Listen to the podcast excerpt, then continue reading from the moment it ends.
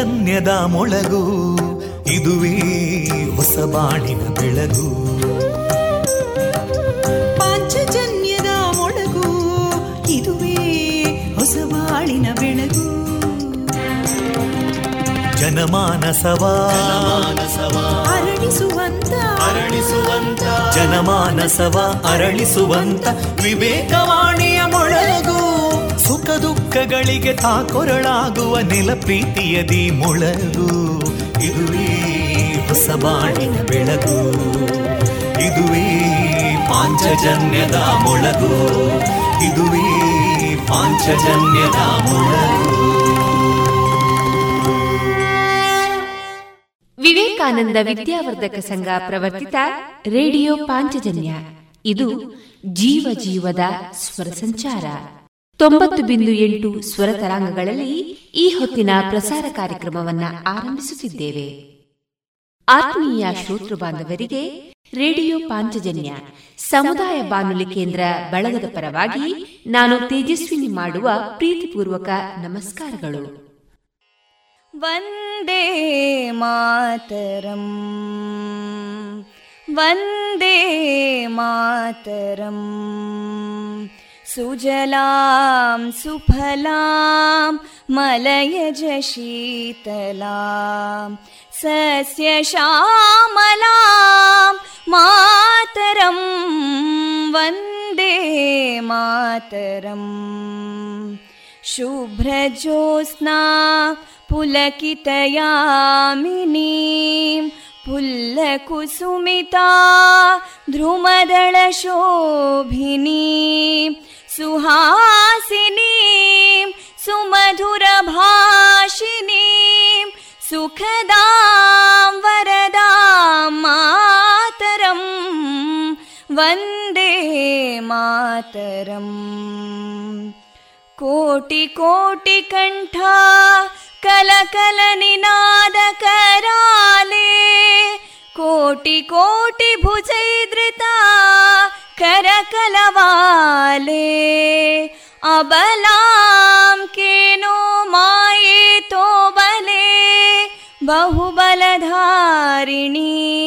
नमामि तारिणीं रिपुदलवारिणी मातरम् वन्दे मातरम् तुमि विद्या तुमि धर्मा तुमि हृदि तुमि मर्मा त्वं हि प्राणा शरीरे बाहुते तुमि मा शक्ति हृदये तुमि मा भक्ति तोमारयी प्रतिमागडी मन्दिरे मन्दिरे वन्दे मातरम् त्वं हि दुर्गा दशप्रहरणधारिणीं कमलां कमलदलविहारिणीं वाणीं विद्यादायिनीं नमामि त्वां नमामि कमलाम् अमलामतुलां सुजलां सुफलां मातरं वन्दे मातरम् श्यामलां सरलां सुस्मितां भूषितां धरणीं भरणीं मातरं वन्दे मातरम् वन्दे मातरम्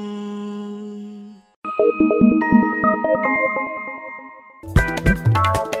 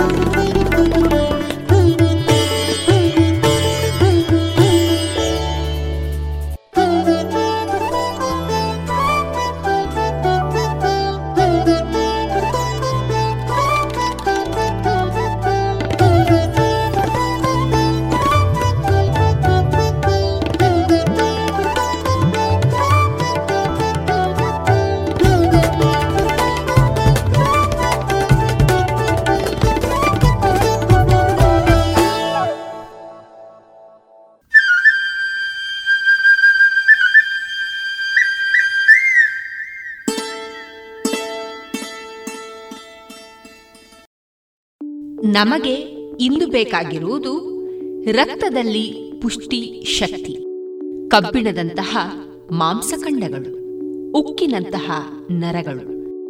ಆದರೆ ಕೆಲಸಕ್ಕೆ ಬಾರದ ಜೊಳ್ಳು ಭಾವನೆಗಳಲ್ಲ. ಎನ್ನುವ ವಿವೇಕಾನಂದರ ಸೂಕ್ತಿಯನ್ನ ಸಾರುತ್ತಾ ಇಂದು ಪ್ರಸಾರಗೊಳ್ಳಲಿರುವ ಕಾರ್ಯಕ್ರಮ ಇಂತಿದೆ ಮೊದಲಿಗೆ ಭಕ್ತಿಗೀತೆಗಳು. ಮಾರುಕಟ್ಟೆದಾರಣೆ. ಸಾಮಾಜಿಕ ಕಾರ್ಯಕರ್ತ ರಾಜೇಶ್ ಪದ್ಮಾರ್ ಅವರೊಂದಿಗಿನ ಸಂದರ್ಶನ. ನೆಹರು ನಗರ ವಿವೇಕಾನಂದ ಆಂಗ್ಲ ಮಾಧ್ಯಮ ಶಾಲಾ ಶಿಕ್ಷಕಿ ವಿದ್ಯಾ ಬೇಕಲ್ ಅವರಿಂದ ಜೀವನ ಸಂದೇಶ, ಜಾಣ ಸುದ್ದಿ. ಕೊನೆಯಲ್ಲಿ ಮಧುರಗಾನ ಪ್ರಸಾರವಾಗಲಿದೆ.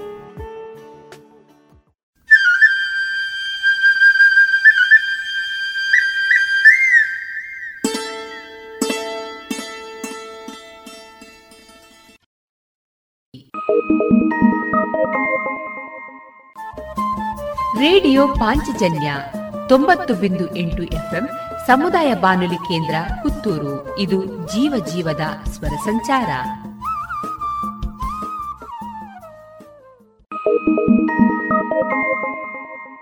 ಇದೀಗ ಮೊದಲಿಗೆ ಭಕ್ತಿ ಗೀತೆಗಳನ್ನ ಕೇಳೋಣ.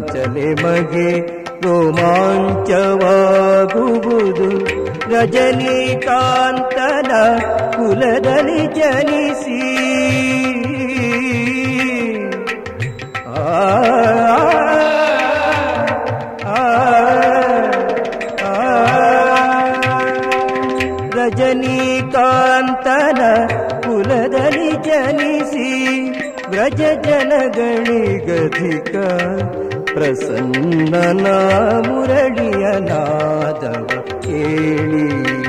ಬನ್ನಿ ಮುರಳಿಯ ನಾದವ ಕೇಳಿ. ಬನ್ನಿ ಮುರಳಿಯ ನಾದವ ಕೇಳಿ.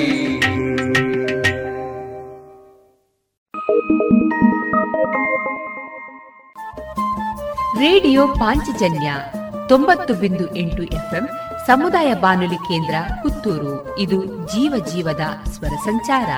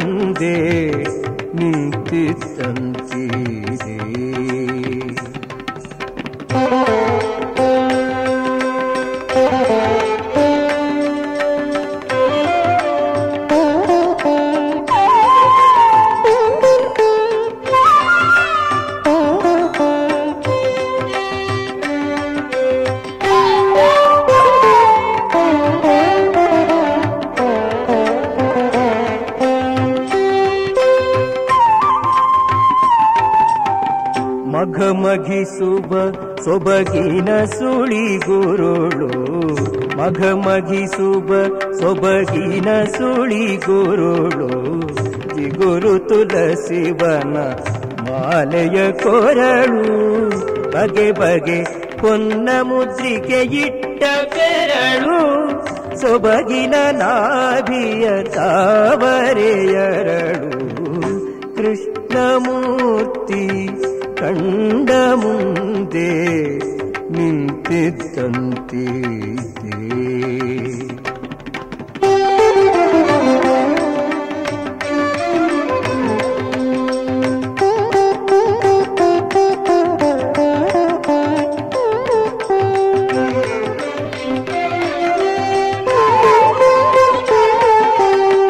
ಉಡುದಾರ ವಡ್ಯಾಣ ಸಕಲಾಭರಣ ಉಡುದಾರ ವಡ್ಯಾಣ ಸಕಲಾಭರಣ ಬೆಡಗು ಪಿತಾಂಬರ ಶತರವಿ ಕಿರಣ ಕಡಗ ಗಗ್ಗರಿ ಪೆಂಡೆಗಳ ನಿಟ್ಟ ಚರಣ ಒಡೆಯ ಪುರಂದರ ವಿಠಲನ ಕರುಣ. ಕೃಷ್ಣಮೂರ್ತಿ ಕಂಡ ಮುಂದೆ ನಿಂತಿದ್ದಂತಿದೆ ರೇಡಿಯೋ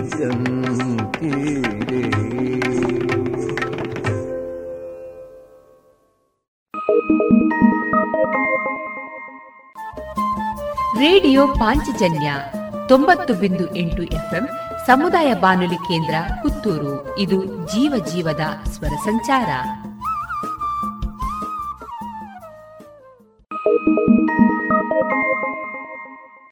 ಮಕ್ಕಳ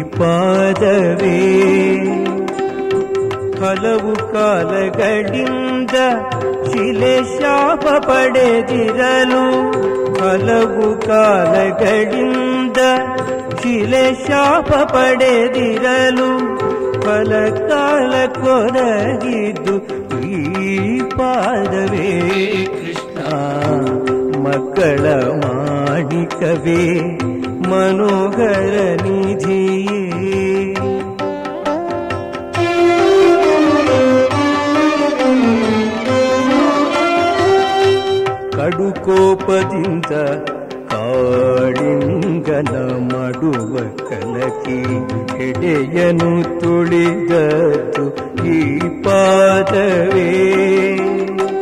ಸಡಗರದಿ ಕೌರವನ ಸಿಂಹಾಸನವನು ಹೊಡೆ ಮಗುಚಿ ಕೆಡಗಿದ್ದು ಈ ಪಾದವೇ ಕೃಷ್ಣ. ಮಕ್ಕಳ ಮಾಣಿಕವೇ ಮನೋಹರ ನಿಧಿಯೇ.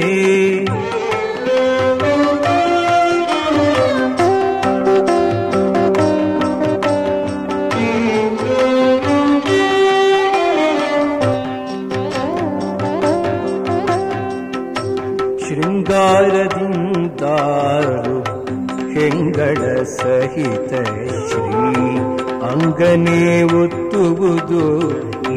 ಪಾದವೇ. ಶೃಂಗಾರದಿಂದಾರು ಹೆಂಗಳ ಸಹಿತ ಶ್ರೀ ಅಂಗನೇ ಒತ್ತುವುದು ಈ ಪಾದವೇ. ಸಂಗ ಸುಖದಿ ಶ್ರೀ ಪುರಂದರ ವಿಠಲನ.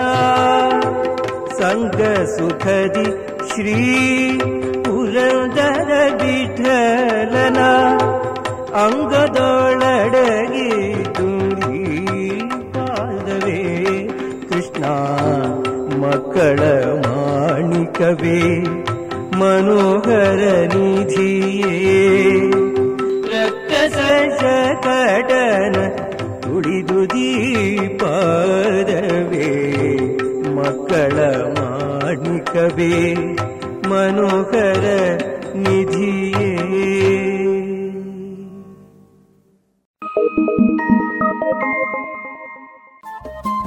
ರೇಡಿಯೋ ಪಾಂಚಜನ್ಯ ತೊಂಬತ್ತು ಬಿಂದು ಎಂಟು ಎಫ್ಎಂ ಸಮುದಾಯ ಬಾನುಲಿ ಕೇಂದ್ರ ಪುತ್ತೂರು. ಇದು ಜೀವ ಜೀವದ ಸ್ವರ ಸಂಚಾರ.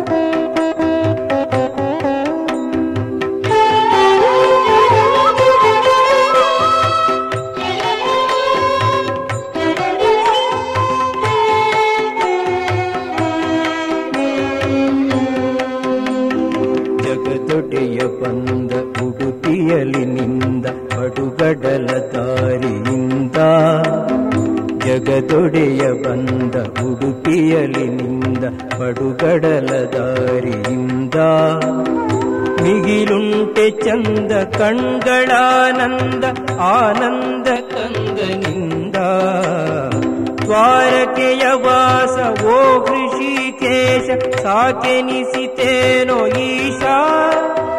ವಾರಿಯಲಿ ಬಂದೆ, ದಾರಿಯಲಿ ನಿಂದೆ, ನೀ ದಾಟಿ ದೇಶ ದೇಶ.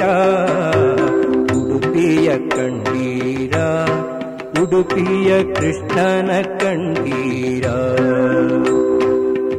ಉಡುಪಿಯ ಕಂಡೀರ ಉಡುಪಿಯ ಕೃಷ್ಣನ ಕಂಡೀರ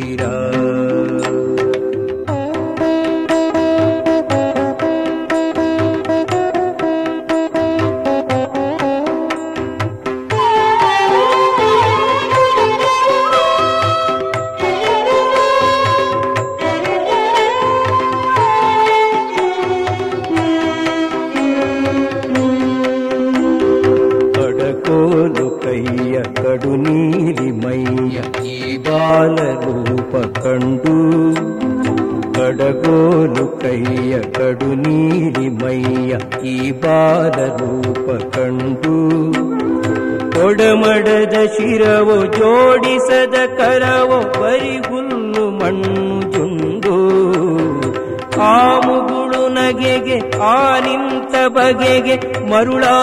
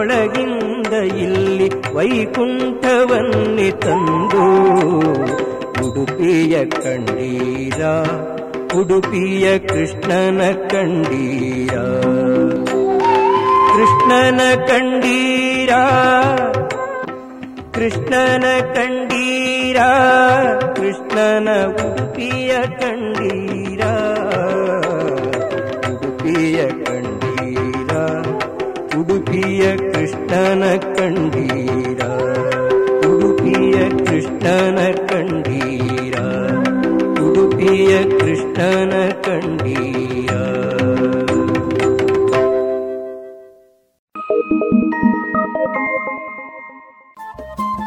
ರೇಡಿಯೋ ಪಾಂಚಜನ್ಯ ತೊಂಬತ್ತು ಬಿಂದು ಎಂಟು ಎಫ್ಎಂ ಸಮುದಾಯ ಬಾನುಲಿ ಕೇಂದ್ರ ಪುತ್ತೂರು. ಇದು ಜೀವ ಜೀವದ ಸ್ವರ ಸಂಚಾರ.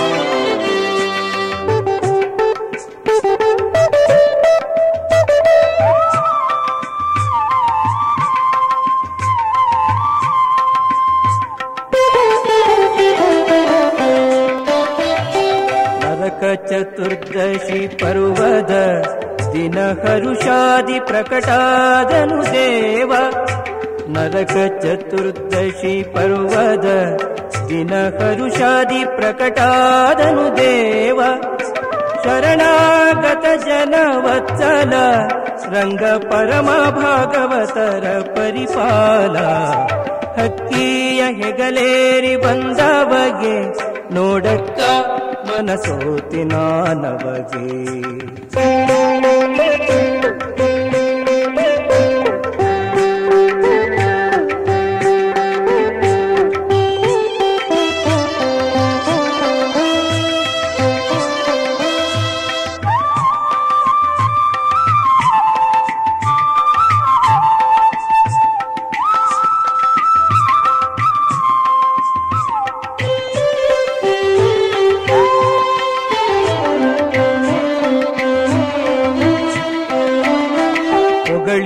ಕೃಷ್ಣಯ್ಯನ ಮಹಿಮೆಯ ಮುಕ್ತಿ ನಗರದ ಅರಸನ ಕೀರ್ತಿಯ ಹೊಗಳಿ ಕೃಷ್ಣಯ್ಯನ ಮಹಿಮೆಯ ಮುಕ್ತಿ ನಗರದ ಅರಸನ ಕೀರ್ತಿಯ ಜಗದೀಶ ಪ್ರಸನ್ನ ವೆಂಕಟೇಶನು ಭಟ್ಟರ ಗಹರಿ ರವಿಕೋಟಿ ಪ್ರಕಾಶನು. ಹಕ್ಕಿಯ ಹೆಗಲೇರಿ ಬಂದ ಬಗೆ ನೋಡಕ್ಕ ಮನಸೋತಿ ನಾನ ಬಗೆ. ನೋಡಕ್ಕ ಮನಸೋತಿ ನಾನ ಬಗೆ. ನೋಡಕ್ಕ ಮನಸೋತಿ ನಾನ ಬಗೆ.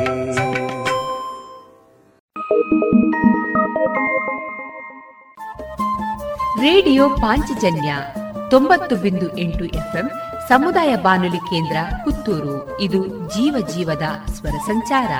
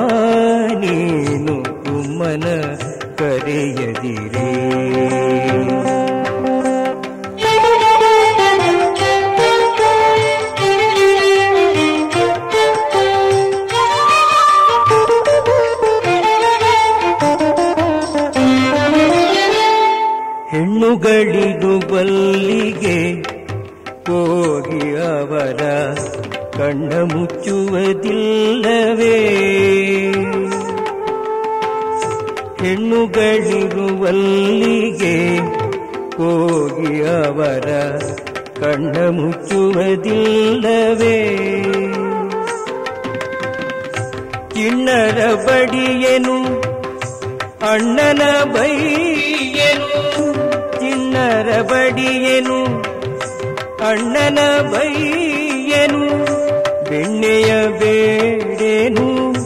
ಮಣ್ಣು ತಿನ್ನುವುದಿಲ್ಲ. ಬೆಣ್ಣೆಯ ಬೇಡೇನು? ಮಣ್ಣು ತಿನ್ನುವುದಿಲ್ಲ. ಗುಮ್ಮನ ಕರೆಯದಿರೇ.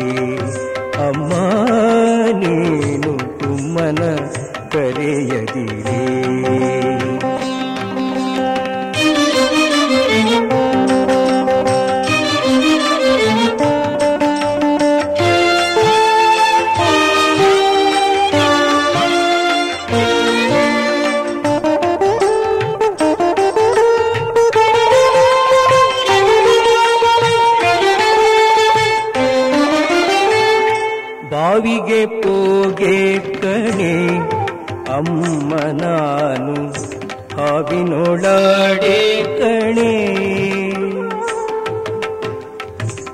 ಬಾವಿಗೆ ಪೋಗೆ ಕಣೆ. ಅಮ್ಮ, ನಾನು ಹಾವಿನೊಳಾಡೆ ಕಣೆ. ಆವಿನ ಮೊಲೆಯೂಡೆ, ಕರುಗಳ ಬಿಡೆ ನೋಡೆ. ಆವಿನ ಮೊಲೆಯೂಡೆ, ಕರುಗಳ ಬಿಡೆ ನೋಡೆ. ದೇವರಂತೆ ಒಂದು ಠಾವಿಲಿ ಕೂಡುವೆ. ದೇವರಂತೆ ಒಂದು ಠಾವಿಲಿ ಕೂಡುವೆ ಗುಮ್ಮನ ಕರೆಯದಿರೇ ಅಮ್ಮ ನೀನು ಗುಮ್ಮನ ಕರೆಯದಿರೇ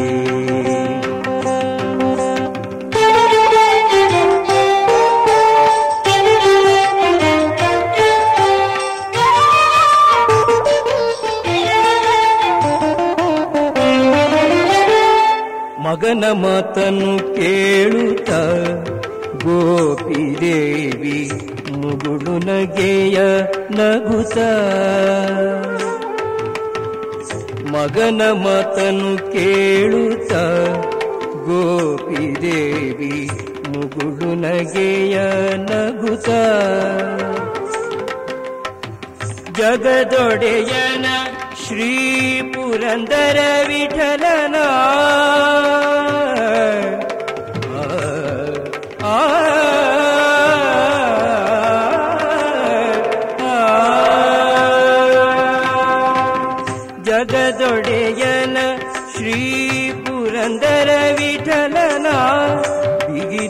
ಬಿಗಿದಪ್ಪಿಕೊಂಡಳು ಮೋಹದಿಂದಲಾಗ ಬಿಗಿದಪ್ಪಿಕೊಂಡಳು. ಮೋಹದಿಂದಲಾಗ ಗುಮ್ಮನ ಕರೆಯದಿರಿ. ಅಮ್ಮ ನೀನು ಗುಮ್ಮನ ಕರೆಯದಿರಿ. ಗುಮ್ಮನ ಕರೆಯದಿರಿ ಗುಮ್ಮನ ಕರೆಯದಿರೇ. ಇದುವರೆಗೆ ಭಕ್ತಿ ಗೀತೆಗಳನ್ನ ಕೇಳಿದಿರಿ.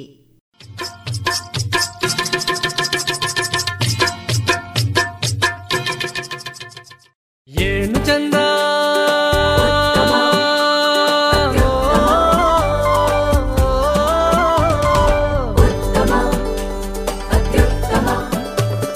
ಸರಿಸಾಟಿ ಇಲ್ಲದ ಸ್ವಾದ ಅಹಬಲು ರುಚಿ ಸ್ವದೇಶಿ ಸಾರ ಅನನ್ಯ ಅದಮ್ಯ ಕ್ಯಾಂಕೋ ಚಾಕ್ಲೇಟ್. ಸ್ವದೇಶಿ ಸ್ವಾದ.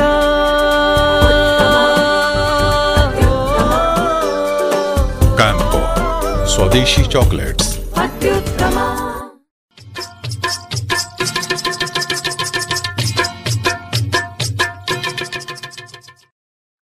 ಮಾರುಕಟ್ಟೆ ಧಾರಣೆ ಇಂತಿದೆ. ಹೊಸ ಅಡಿಕೆ ಮುನ್ನೂರರಿಂದ ನಾಲ್ಕುನೂರ ಐದು ಹಳೆ ಅಡಿಕೆ ಮುನ್ನೂರ ಐದರಿಂದ ಐನೂರ ಐದು ಡಬಲ್ ಚೋಲ್ ಮುನ್ನೂರ ಐದರಿಂದ ಐನೂರ ಐದು ಹಳೆ ಪಟೋರ ಮುನ್ನೂರರಿಂದ ಮುನ್ನೂರ ನಲವತ್ತು ಹೊಸ ಪಟೋರ ಇನ್ನೂರ ಎಂಬತ್ತರಿಂದ ಮುನ್ನೂರ ಮೂವತ್ತ ಐದು ಹಳೆ ಉಳ್ಳಿಗಡ್ಡೆ ಮತ್ತು ಹೊಸ ಉಳ್ಳಿಗಡ್ಡೆ ನೂರ ಹತ್ತರಿಂದ ಇನ್ನೂರ ನಲವತ್ತು ಹಳೆ ಕರಿಗೋಟು, ಹೊಸ ಕರಿಗೋಟು ನೂರ ಹತ್ತರಿಂದ ಇನ್ನೂರ ಮೂವತ್ತು ಕೊಕ್ಕೋ ಧಾರಣೆ, ಹಸಿ ಕೊಕ್ಕೋ ಐವತ್ತ ಒಂಬತ್ತರಿಂದ ಅರವತ್ತ ನಾಲ್ಕು ಒಣಕೊಕ್ಕೋ ನೂರ ಅರವತ್ತ ಐದರಿಂದ ನೂರ ಎಂಬತ್ತ ಮೂರು ಕಾಳುಮೆಣಸು ಇನ್ನೂರ ಐವತ್ತರಿಂದ ಮುನ್ನೂರ ಎಪ್ಪತ್ತು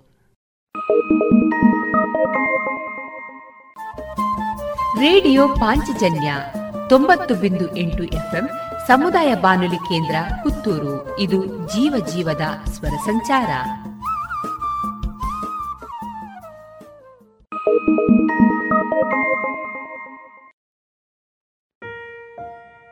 ಇದೀಗ ಸಾಮಾಜಿಕ ಕಾರ್ಯಕರ್ತರು ಹಾಗೂ ಜೀವಶಾಸ್ತ್ರ ವಿಭಾಗದ ಉಪನ್ಯಾಸಕರಾದ ರಾಜೇಶ್ ಪದ್ಮಾರ್ ಅವರೊಂದಿಗಿನ ಸಂದರ್ಶನವನ್ನ ಕೇಳೋಣ.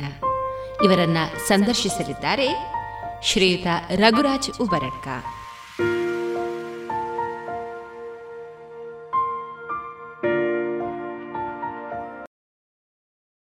ರೇಡಿಯೋ ಪಾಂಚಜನ್ಯ ಕೇಳುಗರಿಗೆ ಆತ್ಮೀಯ ಸ್ವಾಗತ.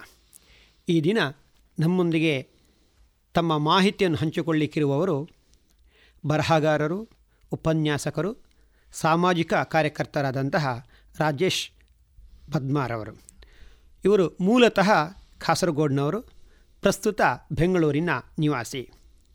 ಎರಡು ಸಾವಿರದ ಐದರಲ್ಲಿ ದಿಶಾ ಭಾರತ ಮತ್ತು ನಮಸ್ತೆ ಇಂಡಿಯಾ ಎಂಬ ಸಂಸ್ಥೆಯನ್ನು ಹುಟ್ಟುಹಾಕಿ ಯುವ ಜನತೆಗೆ ಅನೇಕ ಕಾರ್ಯಕ್ರಮಗಳನ್ನು ಹಮ್ಮಿಕೊಂಡಿರುವವರು.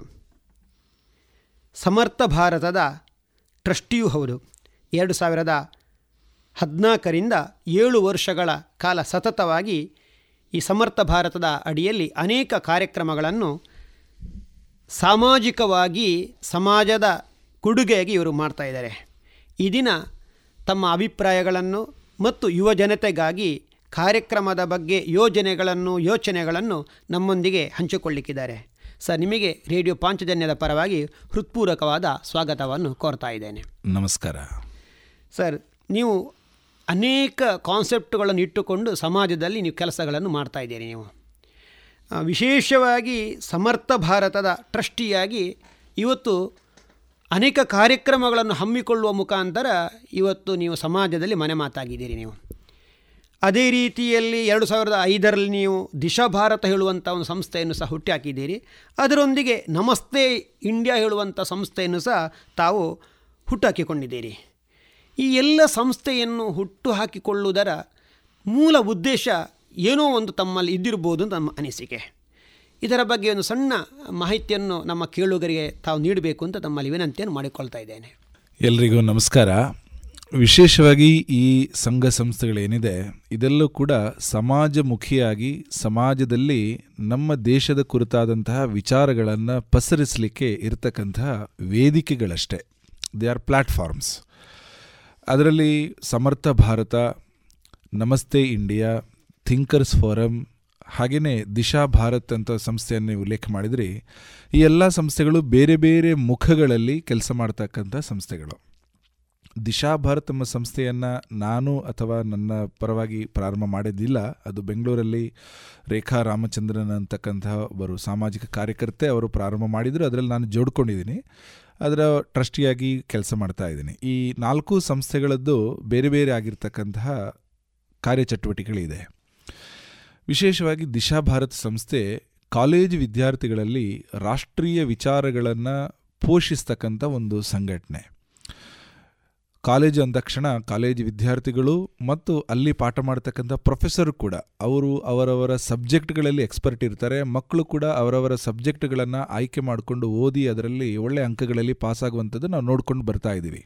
ಆದರೆ ಕಾಲೇಜಿನ ಒಟ್ಟು ಶೈಕ್ಷಣಿಕ ವ್ಯವಸ್ಥೆ ದೇಶದ ಹಿತಕ್ಕೆ ಪೂರಕ ಆಗಬೇಕು.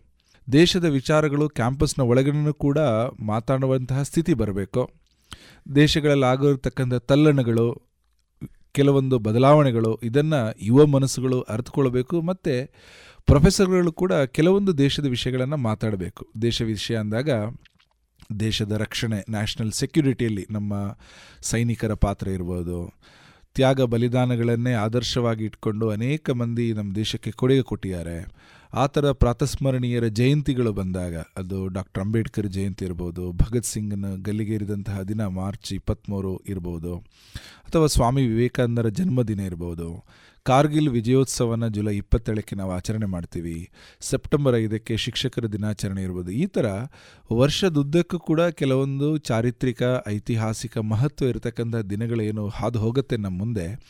ಅದನ್ನು ಶೈಕ್ಷಣಿಕ ವಾತಾವರಣದ ಒಳಗಡೆ ಸಮಾಜಮುಖಿಯಾಗಿ ಅದನ್ನು ಬಳಸುವಂತಹ ಒಂದು ಕೆಲಸವನ್ನು ಕಾಲೇಜುಗಳಲ್ಲಿ ಮಾಡಬೇಕು ಅನ್ನೋ ದೃಷ್ಟಿಯಿಂದ ದಿಶಾ ಭಾರತ್ ಸಂಸ್ಥೆ ಕಾಲೇಜುಗಳಿಗೆ ಹೋಗಿ ಕೆಲಸ ಮಾಡುತ್ತೆ. ವಿಶೇಷವಾಗಿ ವಿದ್ಯಾರ್ಥಿಗಳಿಗೆ ಒಂದು ದಿನದ ಒಂದು ವರ್ಕ್ಶಾಪನ್ನು ಮಾಡುತ್ತೆ ಬೆಳಗಿನ ಸಂಜೆವರೆಗೆ. ಸುಮಾರು ಒಂದು ನೂರಿಂದ ನೂರೈವತ್ತು ಮಂದಿಯ ಒಂದು ಸಣ್ಣ ತಂಡ ಅಥವಾ ಎರಡು ಅಥವಾ ಮೂರು ಕ್ಲಾಸ್ ರೂಮನ್ನು ಅಲ್ಲಿನ ಮಕ್ಕಳನ್ನು ತಗೊಂಡು ಬೆಳಗಿನ ಸಂಜೆವರೆಗೆ ಅವರಿಗೆ ಉಪನ್ಯಾಸ ಕ್ವಿಝು ಕೌನ್ಸಿಲಿಂಗು ಯೋಗ ಒಂದಷ್ಟು ವಿಡಿಯೋ ಮೂಲಕ ಸಂವಹನಗಳು, ಅನೇಕ ಪ್ರಶ್ನೋತ್ತರ ಕಾರ್ಯಕ್ರಮಗಳು ಸೇರಿಸ್ಕೊಂಡ ಹಾಗೆ ದೇಶದ ಬಗ್ಗೆ ಅವರಿಗೊಂದು ಓರಿಯೆಂಟೇಷನನ್ನು ಕೊಡ್ತೀವಿ. ಬೆಂಗಳೂರಲ್ಲಿ ಸುಮಾರೊಂದು ನಾನ್ನೂರು ಕಾಲೇಜುಗಳು ನಮ್ಮ ಸಂಪರ್ಕದಲ್ಲಿದೆ. ಮಂಗಳೂರು, ಪುತ್ತೂರು, ಬೆಳಗಾವಿ, ಹುಬ್ಬಳ್ಳಿ ಸೇರಿಕೊಂಡಾಗೆ ಅನೇಕ ಸಿಟಿಗಳಲ್ಲಿ ದಿಶಾ ಭಾರತನ ಕಾರ್ಯಚಟುವಟಿಕೆ ನಡೀತಾ ಇದೆ. ಇತ್ತೀಚೆಗೆ ಡಿಜಿಟಲ್ ಮಾಧ್ಯಮದ ಮೂಲಕನೂ ಕೂಡ ಸಾಕಷ್ಟು ಯುವಜನರನ್ನು ತಲುಪ್ತಕ್ಕಂಥ ಕೆಲಸ ಆಗ್ತಾ ಇದೆ. ಇದು ದಿಶಾ ಭಾರತ್ ಬಗ್ಗೆ. ಸಮರ್ಥ ಭಾರತ ಎಂಬ ಸಂಸ್ಥೆ ಇದು ಸಾಮಾಜಿಕವಾಗಿ ಯುವಕರು ಯಾರು ಕಾಲೇಜುಗಳಿಂದ ಬಂದು ಹೊರಗಡೆ ಬರ್ತಾರೆ ಅವರು ಉದ್ಯೋಗಿಗಳಾಗಿರ್ತಾರೆ, ಯಂಗ್ ಪ್ರೊಫೆಷನಲ್ ಇರ್ತಾರೆ. ಈಗ ತಾನೇ ಸಾಫ್ಟ್ವೇರ್ ಕಂಪನಿಗೆ ಸೇರಿದಂಥ ಒಬ್ಬ ಯುವಕ, ಈಗ ತಾನೇ ಒಂದು ಕಂಪನಿಗೆ ಸೇರಿದಂಥ ಒಬ್ಬಳು ಹುಡುಗಿ, ಅವರು ಎಜುಕೇಟೆಡ್ ಇರ್ತಾರೆ, ಕೆಲಸ ಸಿಕ್ಕಿದೆ, ಸಂಬಳ ಕೈಯಲ್ಲಿದೆ, ಆದರೆ ಸಮಾಜಕ್ಕೋಸ್ಕರ ಏನೋ ಮಾಡಬೇಕು ಅನ್ನೋ ತುಡಿತ ಅವರಲ್ಲಿ ಇರುತ್ತೆ. ಯಾವುದೋ ಸ್ಕೂಲಿಗೆ ಸಹಾಯ ಮಾಡಬೇಕು, ಯಾವುದೋ ಕೆರೆ ಕಟ್ಟೆಯನ್ನು ಕಟ್ಟಿಸ್ಕೊಡ್ಬೇಕು, ಕೆಲವೊಮ್ಮೆ ವೈಯಕ್ತಿಕವಾಗಿ ಆಗ್ಬೋದು, ಕೆಲವೊಮ್ಮೆ ತಂಡದ ರೂಪದಲ್ಲಿ ಆ್ಯಸ್ ಎ ಟೀಮ್ ಮಾಡಲಿಕ್ಕೆ ಅವರು ರೆಡಿ ಇರ್ತಾರೆ. ಸೊ ಆ ಥರ ಎಜುಕೇಟೆಡ್, ಎಂಪ್ಲಾಯ್ಡ್ ಯೂತ್ ಅವರಿಗೆ ಸಮಾಜ ಸೇವೆಗೆ ಒಂದು ಅವಕಾಶ ಕಲ್ಪಿಸಿಕೊಡಲಿಕ್ಕೆ ಸಮರ್ಥ ಭಾರತ ಎರಡು ಸಾವಿರದ ಹದಿನಾಲ್ಕನೇ ಇಸವಿಯಿಂದ ಶುರುವಾಗಿದೆ. ಇವತ್ತಿನವರೆಗೆ ಸುಮಾರು ಒಂದು ಹನ್ನೆರಡು ಸಾವಿರ ಯುವಕರು, ಯುವತಿಯರು ಬೇರೆ ಬೇರೆ ಸಂಘ ಸಂಸ್ಥೆಯಲ್ಲಿ ಜೋಡ್ಕೊಂಡಿದ್ದಾರೆ. ಸಮರ್ಥ ಭಾರತ ಒಂದು ಸಂಸ್ಥೆ ಅಲ್ಲ, ಅದೊಂದು ವೇದಿಕೆ, ಅದೊಂದು ಪ್ಲ್ಯಾಟ್ಫಾರ್ಮ್ ಅಷ್ಟೇ. ನಮ್ಮಲ್ಲಿ ಬರ್ತಕ್ಕಂಥ ವಿದ್ ಯಾರು ಸಮಾಜಮುಖಿಯಾಗಿ ಕೆಲಸ ಮಾಡಲಿಕ್ಕೆ ಬರ್ತಕ್ಕಂಥ ವಿದ್ಯಾವಂತರು ಯಾರಿದ್ದಾರೆ, ಅವ್ರನ್ನ ಕನೆಕ್ಟ್ ಮಾಡುವ ಕೆಲಸ ಮಾತ್ರ ಮಾಡ್ತೀವಿ. ಯಾರೋ ಒಬ್ಬರಿಗೆ ಎಜುಕೇಷನ್ ವಿಂಗಲ್ಲಿ ಕೆಲಸ ಮಾಡಲಿಕ್ಕೆ ಸ್ಲಮ್ ಮಕ್ಕಳಿಗೆ ಪ್ಲಾಟ ಮಾಡಲಿಕ್ಕೆ ಆಸಕ್ತಿ ಇದೆ, ಕೊಳೆಗೇರಿಯ ಮಕ್ಕಳು ಅವರನ್ನು ತಿದ್ದಲಿಕ್ಕೆ ಆಸಕ್ತಿ ಇದ್ದರೆ ಈಗಾಗಲೇ ಅಲ್ಲಿ ಕೆಲಸ ಮಾಡ್ತಕ್ಕಂಥ ಸಂಸ್ಥೆಗಳಿರುತ್ತೆ ಅವರಿಗೆ ನಾವು ಅವ್ರನ್ನ ಕಳಿಸ್ಕೊಡ್ತೀವಿ, ಅಲ್ಲಿ ಅವರು ಕೆಲಸ ಮಾಡ್ತಾರೆ. ಇನ್ನು ಯಾರಿಗೋ ಐ ಎ ಎಸ್ ಕೋಚಿಂಗಿಗೆ ಮಕ್ಕಳಿಗೆ ಸಹಾಯ ಮಾಡಬೇಕಂತಿದ್ರೆ ಈಗಾಗಲೇ ಐ ಎ ಎಸ್ ಕೋಚ್ ಮಾಡ್ತಾ ಇರ್ತಕ್ಕಂಥ ಸಂಸ್ಥೆಗಳಿಗೆ ಅವ್ರನ್ನ ಕಾಂಟ್ಯಾಕ್ಟ್ ಕೊಡ್ತೀವಿ. ಇನ್ನು ಯಾರಿಗೋ ಬ್ಲಡ್ ಡೊನೇಷನ್ ಕ್ಯಾಂಪ್ ಮಾಡಬೇಕು ಅಂತ ಆಸಕ್ತಿ ಇರುತ್ತೆ. ಸೊ ಬ್ಲಡ್ ಡೊನೇಷನನ್ನು ಮಾಡ್ತಾ ಇರ್ತಕ್ಕಂಥ ಬ್ಲಡ್ ಕ್ಯಾಂಪ್ಗಳನ್ನು ಮಾಡ್ತಕ್ಕಂಥ ಬ್ಲಡ್ ಸೆಂಟರ್ಗಳಿದೆ ಅವ್ರ ಜೊತೆ ಕನೆಕ್ಟ್ ಮಾಡ್ತೀವಿ. ಹೀಗೆ ಯಾರ ಮನಸ್ಸಲ್ಲಿ ಯಾವ ಆಸಕ್ತಿ ಇದೆ ಅಂತ ನೋಡಿಕೊಂಡು ಅವರ ಆಸಕ್ತಿಗೆ ಅನುಗುಣವಾಗಿ ಆ ರೀತಿಯಲ್ಲಿ ಆಲ್ರೆಡಿ ಸಕ್ರಿಯವಾಗಿರ್ತಕ್ಕಂಥ ಸಂಸ್ಥೆಗಳಿಗೆ ಜೋಡಿಸಿಕೊಡುವಂಥದ್ದು ಸಮರ್ಥ ಭಾರತದ ಕೆಲಸ. ಇನ್ನೊಂದು ಸಂಸ್ಥೆ ನಮಸ್ತೆ ಇಂಡಿಯಾ ಅಂತ ಹೇಳಿದರೆ, ಆ ನಮಸ್ತೆ ಇಂಡಿಯಾ ಸಂಸ್ಥೆ ಕೂಡ ವಿಶೇಷವಾಗಿ ಎಲೈಟ್ ಕ್ಲಾಸ್ ಅಂತ ಏನಿದೆ ಅಂದರೆ ತುಂಬ ದೊಡ್ಡ ಪ್ರತಿಷ್ಠಿತ ಮನೆತನದಿಂದ ಬರ್ತಕ್ಕಂಥ ಮಕ್ಕಳು, ಅವರು ಇಂಗ್ಲೀಷ್ ಮೀಡಿಯಮಲ್ಲಿ ಓದಿರ್ತಾರೆ, ದೊಡ್ಡ ವ್ಯವಸ್ಥೆಯಲ್ಲಿ ಅವರು ಬೆಳೆದಿರ್ತಾರೆ. ಸಮಾಜದ ಬಗ್ಗೆ ಅವರಿಗೆ ಅನೇಕ ವಿಷಯಗಳು ಗೊತ್ತಿರೋದಿಲ್ಲ. ಅವರು ಅಕಾಡೆಮಿಕ್ಸಲ್ಲಿ ನೂರಕ್ಕೆ ನೂರು ಮಾರ್ಕ್ ತಗೊಂಡಿರ್ತಾರೆ. ಅನೇಕ ದೊಡ್ಡ ದೊಡ್ಡ ವ್ಯಕ್ತಿಗಳು ಸಭೆ ಸಮಾರಂಭಗಳಿಗೆ ಹೋಗಿರ್ತಾರೆ. ಆದರೆ, ತಾವು ವೈಯಕ್ತಿಕವಾಗಿ ಅನೇಕ ವಿಷಯಗಳಿಂದ ಅವರು ವಂಚಿತರಾಗಿರ್ತಾರೆ ಗೊತ್ತಿರೋದಿಲ್ಲ. ಸೊ ಅಂಥ ಸಂದರ್ಭದಲ್ಲಿ ಅಂತಹ ಮಕ್ಕಳಿಗೂ ಕೂಡ ಈ ಒಂದು ಎಕ್ಸ್ಪೋಜರ್ ಸಿಗಬೇಕು. ಅವರಿಗೂ ನಮ್ಮ ದೇಶ, ನಮ್ಮ ಸಂಸ್ಕೃತಿ, ನಮ್ಮ ವಿಚಾರ, ನಮ್ಮ ಆಚಾರ, ನಮ್ಮ ವ್ಯಾಲ್ಯೂಸ್ ಮೌಲ್ಯಾಧಾರಿತ ಜೀವನ ಪದ್ಧತಿ ಅವರಿಗೆ ಗೊತ್ತಾಗಬೇಕು. ಹಿರಿಯರಿಗೆ ಗೌರವ ಕೊಡುವಂಥದ್ದು ಎಲ್ಲರಿಗೂ ರೆಸ್ಪೆಕ್ಟ್ ನೀತಿಯಲ್ಲಿ ನಡ್ಕೊಂಡು ಬರುವಂಥದ್ದು, ಎಲ್ಲ ವೃತ್ತಿಗಳಿಗೂ ಸಮಾನ ಆದರ, ಸಮಾನ ಗೌರವ ಕೊಡುವಂಥದ್ದು, ನಮ್ಮ ಪರಂಪರೆಗಳ ಬಗ್ಗೆ ಅಭಿಮಾನ ಮೂಡುವಂಥದ್ದು ಇದೆಲ್ಲವೂ ಕೂಡ ಇವತ್ತು ಈ ಹೈಯರ್ ಎಜುಕೇಷನಲ್ ಇನ್ಸ್ಟಿಟ್ಯೂಟ್ ಮತ್ತು ಈ ಥರ ಎಲೈಟ್ ಕ್ಲಾಸ್ಗಳು ಅಂತ ಏನು ಕರಿತೀವಿ, ಅವರಿಗೆ ಗೊತ್ತಾಗಬೇಕು. ಸೊ ಆ ದೃಷ್ಟಿಯಲ್ಲಿ ಅವರಿಗೋಸ್ಕರ ವಿಶೇಷ ಕಾರ್ಯಕ್ರಮಗಳನ್ನು ವಿನ್ಯಾಸ ಮಾಡಿ ಅಂತಹ ಮಕ್ಕಳು ಸೋ ಫಾರ್ ಅನ್ರೀಚ್ಡ್ ಇದ್ದಾರೆ. ನಮ್ಮ ಕೈಯಲ್ಲಿ ಬರೋದಿಲ್ಲ ಸಾಮಾನ್ಯ ಏನಾಗುತ್ತದೆ? ಮಧ್ಯಮ ವರ್ಗದಿಂದ ಬಂದಂಥ ಅನೇಕ ಮಕ್ಕಳುಗಳಿಗೆ ಯಾವುದೋ ದೇವಸ್ಥಾನ, ಭಜನಾ ಮಂದಿರ, ಇನ್ಯಾವುದೋ ಧಾರ್ಮಿಕ ಭಾಷಣ ಎಲ್ಲವೂ ಕೂಡ ಕೇಳೋಕ್ಕಂಥ ಯಾವುದೋ ಒಂದು ಅವಕಾಶ ಸಿಕ್ಕಿರುತ್ತೆ. ಆದರೆ ದೊಡ್ಡ ಮನೆಯ ಮಕ್ಕಳು ಅಂತ ನಾವೇನು ಸಮಾಜದ ರೂಢಿಯಲ್ಲಿ ಕರಿತೀವಿ? ಅಂಥ ಮಕ್ಕಳು ಮನೆಯಲ್ಲೇ ಬೆಳೀತಾರೆ. ಕಾರುಗಳಲ್ಲಿ ಹೋಗ್ತಾರೆ, ಇನ್ನೊಂದು ಕಡೆಗೆ ಹೋಗ್ತಾರೆ ಬಿಟ್ಟರೆ ಸಮಾಜದ ನೋವುಗಳು, ತಲ್ಲಣಗಳು, ಸಮಾಜದ ಬಗ್ಗೆ ಅವರಿಗೆ ಒಂದು ಒಳನೋಟ ಇದು ಯಾವುದೂ ಇರೋದಿಲ್ಲ ಎಲ್ಲದರಿಂದಲೂ ವಂಚಿತರಾಗಿರ್ತಾರೆ. ಆ ಮಕ್ಕಳೇ ನಾಳೆ I A S I P S officer ಆಗ್ಬೋದು. ಸೊ ವಿದ್ಯಾರ್ಥಿಗಳಾಗಿದ್ದಾಗ ಅವರಿಗೆ ಈ ಸೋಷಿಯಲ್ ಎಕ್ಸ್ಪೋಜರ್ ಸಿಗಬೇಕು ಅನ್ನೋ ದೃಷ್ಟಿಯಿಂದ ನಮಸ್ತೆ ಇಂಡಿಯಾ ಸಂಸ್ಥೆ ಕೆಲಸ ಮಾಡ್ತಾ ಇದೆ. ಸೊ ಈ ರೀತಿಯಲ್ಲಿ ಬೇರೆ ಬೇರೆ ರೀತಿಯಲ್ಲಿ ಬೇರೆ ಬೇರೆ ಸಂಘಟನೆಗಳು ಕೆಲಸ ಮಾಡ್ತಾ ಇದೆ. ಎಲ್ಲ ಸಂಘಟನೆಗಳು ಕೂಡ ಹಂಡ್ರೆಡ್ ಪರ್ಸೆಂಟ್ ವಾಲಂಟಿಯರ್ ಬೇಸಿಸಲ್ಲೇ ನಡೀತಾ ಇದೆ. ಅದರಲ್ಲಿ ಕೆಲಸ ಮಾಡ್ತಕ್ಕಂಥವ್ರಿಗೆ ಯಾವುದೇ ರೀತಿಯಲ್ಲಿ ಸಂಭಾವನೆ ಆಗಲಿ, ಸಂಬಳ ಆಗಲಿ ಆ ಥರ ಇರಲ್ಲ. ಅವರೆಲ್ಲರೂ ಕೂಡ ವಾಲಂಟಿಯರಾಗಿ ಕೆಲಸ ಮಾಡ್ತಾ ಇದ್ದಾರೆ. ಸೊ ಈ ಸಂಘಟನೆಗಳಿಗೆ ಯಾರು ಬೇಕಾದರೂ, ಯಾವಾಗ ಬೇಕಾದರೂ ಜೋಡ್ಕೊಳ್ಬೋದು ಸಮಾಜದ ಕೆಲಸ ಮಾಡಲಿಕ್ಕೆ ಆಸಕ್ತಿ ಇರೋ ಎಲ್ಲರೂ ಕೂಡ ಮುಂದೆ ಬರಬಹುದು. ಸಮರ್ಥ ಭಾರತದ ಬಗ್ಗೆ ನೀವು ಮಾತಾಡಿದಿರಿ ಸರ್. ಸುಮಾರು ಏಳು ವರ್ಷಗಳಿಂದ ಅನೇಕ ಕಾರ್ಯಕ್ರಮಗಳು ನಮ್ಮ ದೇಶದಾದ್ಯಂತ, ನಿಮ್ಮ ಮಾತಲ್ಲಿ ನಿಮಗೆ ಅನಿಸಿದ ಪ್ರಕಾರ ದೇಶದಿಂದ ಮಾಡಿದ್ದೀರಿ. ಸರ್, ನೀವು ಮಾಡಿದಂಥ ಕೆಲಸದಲ್ಲಿ ಸ್ವಲ್ಪ ನಿಮ್ಮ ಒಂದು ನೆನಪಿಗೆ ಬಂದು ಬರುವಂತಹ ಒಂದು ಒಳ್ಳೆಯ ಕಾರ್ಯಕ್ರಮದ ಬಗ್ಗೆ ನಮ್ಮ ಕೇಳುಗರಿಗೆ ಹೇಳ್ಬೋದು ಸರ್ ತಾವು. ಸಮರ್ಥ ಭಾರತ ವರ್ಷದಲ್ಲಿ ನಾಲ್ಕು ಕಾರ್ಯಕ್ರಮಗಳನ್ನು ಮಾಡ್ಕೊಂಡು ಬರ್ತಾ ಇದೆ. ವರ್ಷದ ಕ್ಯಾಲೆಂಡರ್ನಲ್ಲಿ, ಅಂದರೆ ನಾವೀಗ ಏನು ಗ್ರಿಗೋರಿಯನ್ ಕ್ಯಾಲೆಂಡರ್ ಫಾಲೋ ಮಾಡ್ತೀವಿ ಜನವರಿ ಟು ಡಿಸೆಂಬರ್, ಅದನ್ನೇ ಹೇಳ್ತಾ ಹೋದರೆ, ಜನವರಿಯಲ್ಲಿ ಸ್ವಾಮಿ ವಿವೇಕಾನಂದ ಜಯಂತಿ ಬಂದಾಗ ಯುವ ಜನರಲ್ಲಿ ವಿವೇಕಾನಂದರ ವಿಚಾರವನ್ನು ಮೂಡಿಸುವ ದೃಷ್ಟಿಯಿಂದ, ಆ ವಿಚಾರಗಳನ್ನು ಮತ್ತೆ ಸ್ಮರಣೆ ಮಾಡೋ ದೃಷ್ಟಿಯಿಂದ ಒಂದು ಅಭಿಯಾನವನ್ನು ನಾವು ಮಾಡ್ತಾ ಇದ್ದೀವಿ. ಅದಕ್ಕೆ be good do good campaign ಅಂತ ಕರಿತೀವಿ. ಕನ್ನಡದಲ್ಲಿ ಉತ್ತಮನಾಗು ಉಪಕಾರಿಯಾಗು ಅಭಿಯಾನ. ವಿವೇಕಾನಂದರು ಅನೇಕ ಸಂದರ್ಶ ಸಂದೇಶಗಳನ್ನು ಯುವ ಜನರಿಗೆ ಕೊಟ್ಟಿದ್ದಾರೆ. ಅವರ ಅನೇಕ ಸಂದೇಶಗಳು, ಅನೇಕ ಸ್ಟೇಟ್ಮೆಂಟ್ಗಳ ರೂಪದಲ್ಲೂ ನಾವು ಕೇಳಿದ್ದೀವಿ, ನೋಡಿದ್ದೀವಿ. ಅದರಲ್ಲಿ ಒಂದು statement ಇರುವಂಥದ್ದೇ be good do good be good ಅಂದರೆ ವೈಯಕ್ತಿಕ ಜೀವನದಲ್ಲಿ ಒಬ್ಬ ವ್ಯಕ್ತಿ ಉತ್ತಮನಾಗಿರಬೇಕು. ಪ್ರಾಮಾಣಿಕತೆ, ಸೇವೆ ತ್ಯಾಗ, ಸತ್ಯವನ್ನು ಹೇಳುವಂಥದ್ದು, ಹಿರಿಯರಿಗೆ ಗೌರವ ಕೊಡುವಂಥದ್ದು, ಸಮಯವನ್ನು ಪಾಲಿಸುವಂಥದ್ದು, ವೈಯಕ್ತಿಕ ಜೀವನದಲ್ಲಿ ಚಾರಿತ್ರ್ಯ ಶುದ್ಧತೆಯನ್ನು ಬೆಳೆಸ್ಕೊಳ್ಳುವಂಥದ್ದು, ಒಳ್ಳೆಯ ಚಿಂತನೆಗಳನ್ನೇ ಮಾಡುವಂಥದ್ದು, ಧನಾತ್ಮಕ ಪ್ರವೃತ್ತಿ, ಇದೆಲ್ಲವೂ ಕೂಡ ಒಬ್ಬನಲ್ಲಿ ಒಬ್ಬ ವಿದ್ಯಾರ್ಥಿಯಲ್ಲಿ ಮೂಡಿ ಬರಬೇಕು. ಹಾಗಾಗಿ ಆ ವ್ಯಕ್ತಿ ಬಿ ಗುಡ್ ಚೆನ್ನಾಗಿರಬೇಕು ಅನ್ನೋದಂಥದ್ದು ನಮ್ಮ ಆಶಯ. ಒಳ್ಳೆಯವನಾಗಿದ್ದರೆ ಮಾತ್ರ ಸಾಲದು. ಒಳ್ಳೆಯದನ್ನು ಮಾಡಬೇಕು ಕೂಡ ಸಮಾಜಕ್ಕೆ. ತಾನು ಒಳ್ಳೆಯವನಾಗಿರುವುದು ಎಷ್ಟು ಮುಖ್ಯನೋ ಅಷ್ಟೇ ಮುಖ್ಯ. ಸಮಾಜಕ್ಕೆ ಒಳ್ಳೆಯ ಕೆಲಸವನ್ನು ಮಾಡೋದು ಹಾಗಾಗಿ ಡೂ ಗುಡ್ ಅಂತಕ್ಕಂಥ ಕಾನ್ಸೆಪ್ಟನ್ನು ಕೂಡ ನಾವು ಇದರ ಜೊತೆಗೆ ತರ್ತಾ ಇದ್ದೀವಿ. ಡೂ ಗುಡ್ ಅಂದರೆ ಏನು?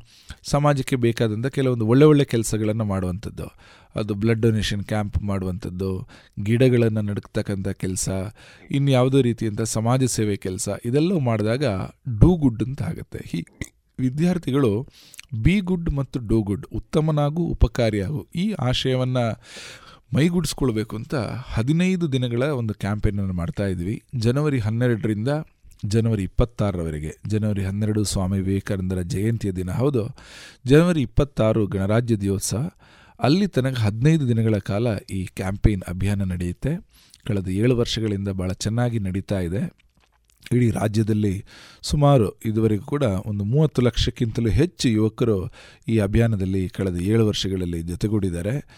ಈ ವರ್ಷ ಅನೇಕ ಹೊಸತನಗಳಿಂದ ಈ ಕ್ಯಾಂಪೇನನ್ನು ಆಯೋಜನೆ ಮಾಡಲಾಗಿತ್ತು. ವಾಕಥಾನ್ಗಳು, ಅಂದರೆ ವಿವೇಕಾನಂದ ಹೆಸರಿನಲ್ಲಿ ಕಾಲ್ನಡಿಗೆ ಎಲ್ಲ ಜಿಲ್ಲಾ ಕೇಂದ್ರಗಳಲ್ಲಿ ನಡೆಯಿತು.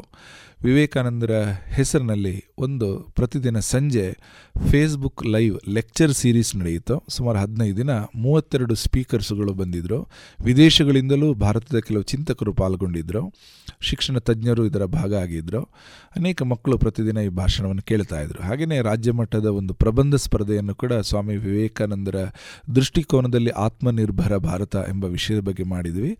ಸಾವಿರಾರು ಮಕ್ಕಳು ಇದರಲ್ಲಿ ಪ್ರಬಂಧವನ್ನು ಕೂಡ ಬರೆದಿದ್ರು. ಹೀಗೆ ಯುವಜನತೆ, ಅವರು ಸ್ವಾಮಿ ವಿವೇಕಾನಂದರ ವಿಚಾರವನ್ನು ತಾವು ಸ್ವಲ್ಪ ಮನನ ಮಾಡಿ, ಅಧ್ಯಯನ ಮಾಡಿ, ತಮ್ಮ ಜೀವನದಲ್ಲಿ ವಿವೇಕಾನಂದರ ವಿಚಾರ ಅಭಿವ್ಯಕ್ತ ಆಗುವ ರೀತಿಯಲ್ಲಿ ನೋಡಬೇಕು ಅನ್ನೋಂಥದ್ದು ನಮ್ಮ ಸಂಸ್ಥೆ ಮುಖ್ಯ ಉದ್ದೇಶ. ಎರಡನೇ ಕಾರ್ಯಕ್ರಮ ಜೂನ್ ತಿಂಗಳಲ್ಲಿ ಬರುತ್ತೆ. ಅದು ಪರಿಸರಕ್ಕೆ ಸಂಬಂಧಪಟ್ಟಂತಹದ್ದು. ವಿದ್ಯಾರ್ಥಿಗಳು, ಇವತ್ತಿನ ಯುವಜನತೆ ಪರಿಸರವನ್ನು ಕೇವಲ ಒಂದು ವ್ಯಾವಹಾರಿಕ ದೃಷ್ಟಿಯಿಂದ ನೋಡಿದೆ, ಅಲ್ಲಿ ಮರ ಇದೆ, ಅದಕ್ಕೆ ಎಷ್ಟು ರೇಟು, ಇಲ್ಲಿ ಭೂಮಿ ಇದೆ ಅದಕ್ಕೆ ಸೈಟಿಗೆ ಎಷ್ಟು ವ್ಯಾಲ್ಯೂ ಇದನ್ನು ನೋಡಿದೆ ಪ್ರಕೃತಿಯನ್ನು ನೋಡುವಾಗ ಒಂದು ಆಧ್ಯಾತ್ಮಕದ ದೃಷ್ಟಿಕೋನ ಇರಬೇಕು. ಅದರ ಸಂರಕ್ಷಣೆಯಲ್ಲಿ ಇಡೀ ಜಗತ್ತಿನ ಸಂರಕ್ಷಣೆ ಇದೆ. ಅದರ ಸಂರಕ್ಷಣೆ ನನ್ನ ಜವಾಬ್ದಾರಿ ಕೂಡ ಹೌದು. ಈ ಥರದ ಒಂದು ದೃಷ್ಟಿಕೋನದಿಂದ ನೋಡಬೇಕು ಅನ್ನೋ ದೃಷ್ಟಿಯಿಂದ ನಾವು ಪರಿಸರ ದಿನವನ್ನು ಮಾಡ್ತಾ ಇದ್ದೀವಿ.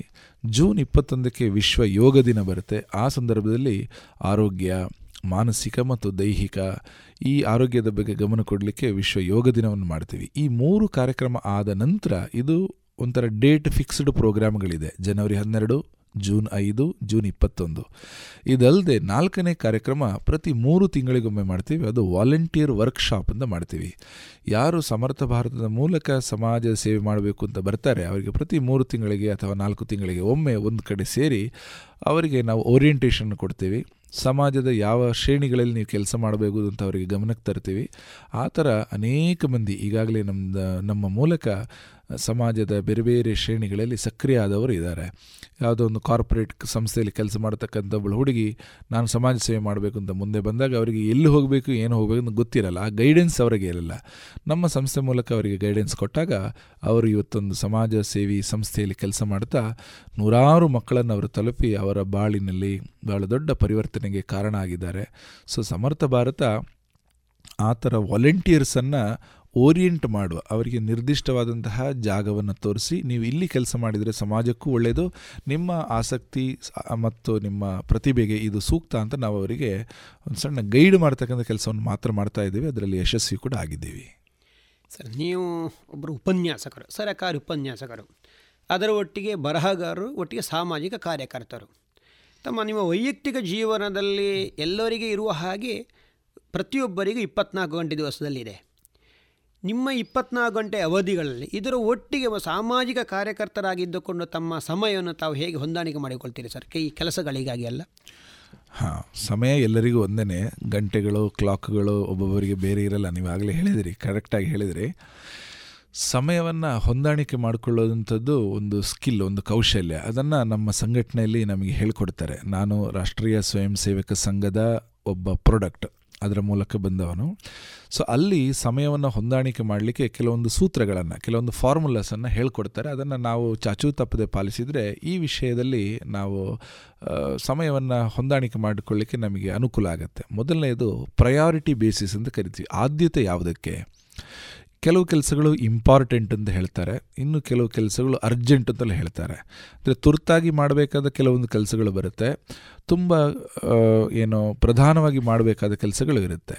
ಆದ್ಯತೆಗಳ ಆಧಾರದ ಮೇಲೆ ಯಾವುದನ್ನು ಯಾವಾಗ ಮಾಡಬೇಕು ಫಸ್ಟ್ ಮಾಡಬೇಕಾದ ಯಾವುದು, ಎರಡನೇ ಮಾಡಬೇಕಾದ ಯಾವುದು ನಮ್ಗೆ ಗೊತ್ತಾಗ್ತಾ ಹೋಗುತ್ತೆ, ಯಾವಾಗ ನಾವು ಆದ್ಯತೆ ಕೊಡ್ತೀವಿ ಅದಕ್ಕೆ. ಸಮಾಜದ ಕೆಲಸ ಮಾಡುವಾಗ ಸಮಾಜದ ಕೆಲಸಕ್ಕೆ ನಮ್ಮ ಆದ್ಯತೆ ಇರುತ್ತೆ, ಕೌಟುಂಬಿಕ ಇನ್ಯಾವುದೋ ವೈಯಕ್ತಿಕ ಕೆಲಸಗಳೇನಿರುತ್ತೆ? ವೈಯಕ್ತಿಕ ಕೆಲಸ ಅಂದರೆ ಸ್ವಲ್ಪ ನಿದ್ದೆ ಮಾಡೋದು, ಆರಾಮ್ಸೆ ಕೂತ್ಕೊಳ್ಳೋದು, ಇದೆಲ್ಲ ವೈಯಕ್ತಿಕ ಕೆಲಸ. ಕುಟುಂಬದ ಕೆಲಸ ನಮ್ಗೆ ಗೊತ್ತೇ ಇದೆ. ಮನೆಯಲ್ಲಿ ನಮ್ಮ ಕುಟುಂಬದ ಸದಸ್ಯರಿಗೆ ಸಮಯ ಕೊಡುವಂಥದ್ದು. ಸೊ ಇದೆಲ್ಲವನ್ನು ಸ್ವಲ್ಪ ಸ್ವಲ್ಪ ಕಡಿಮೆ ಮಾಡಿದರೆ ಉಳಿದ ಸಮಯ ಏನಿದೆ ಅದನ್ನು ನೀವು ಸಮಾಜಕ್ಕೆ ಕೊಡಲಿಕ್ಕೆ ಆಗುತ್ತೆ.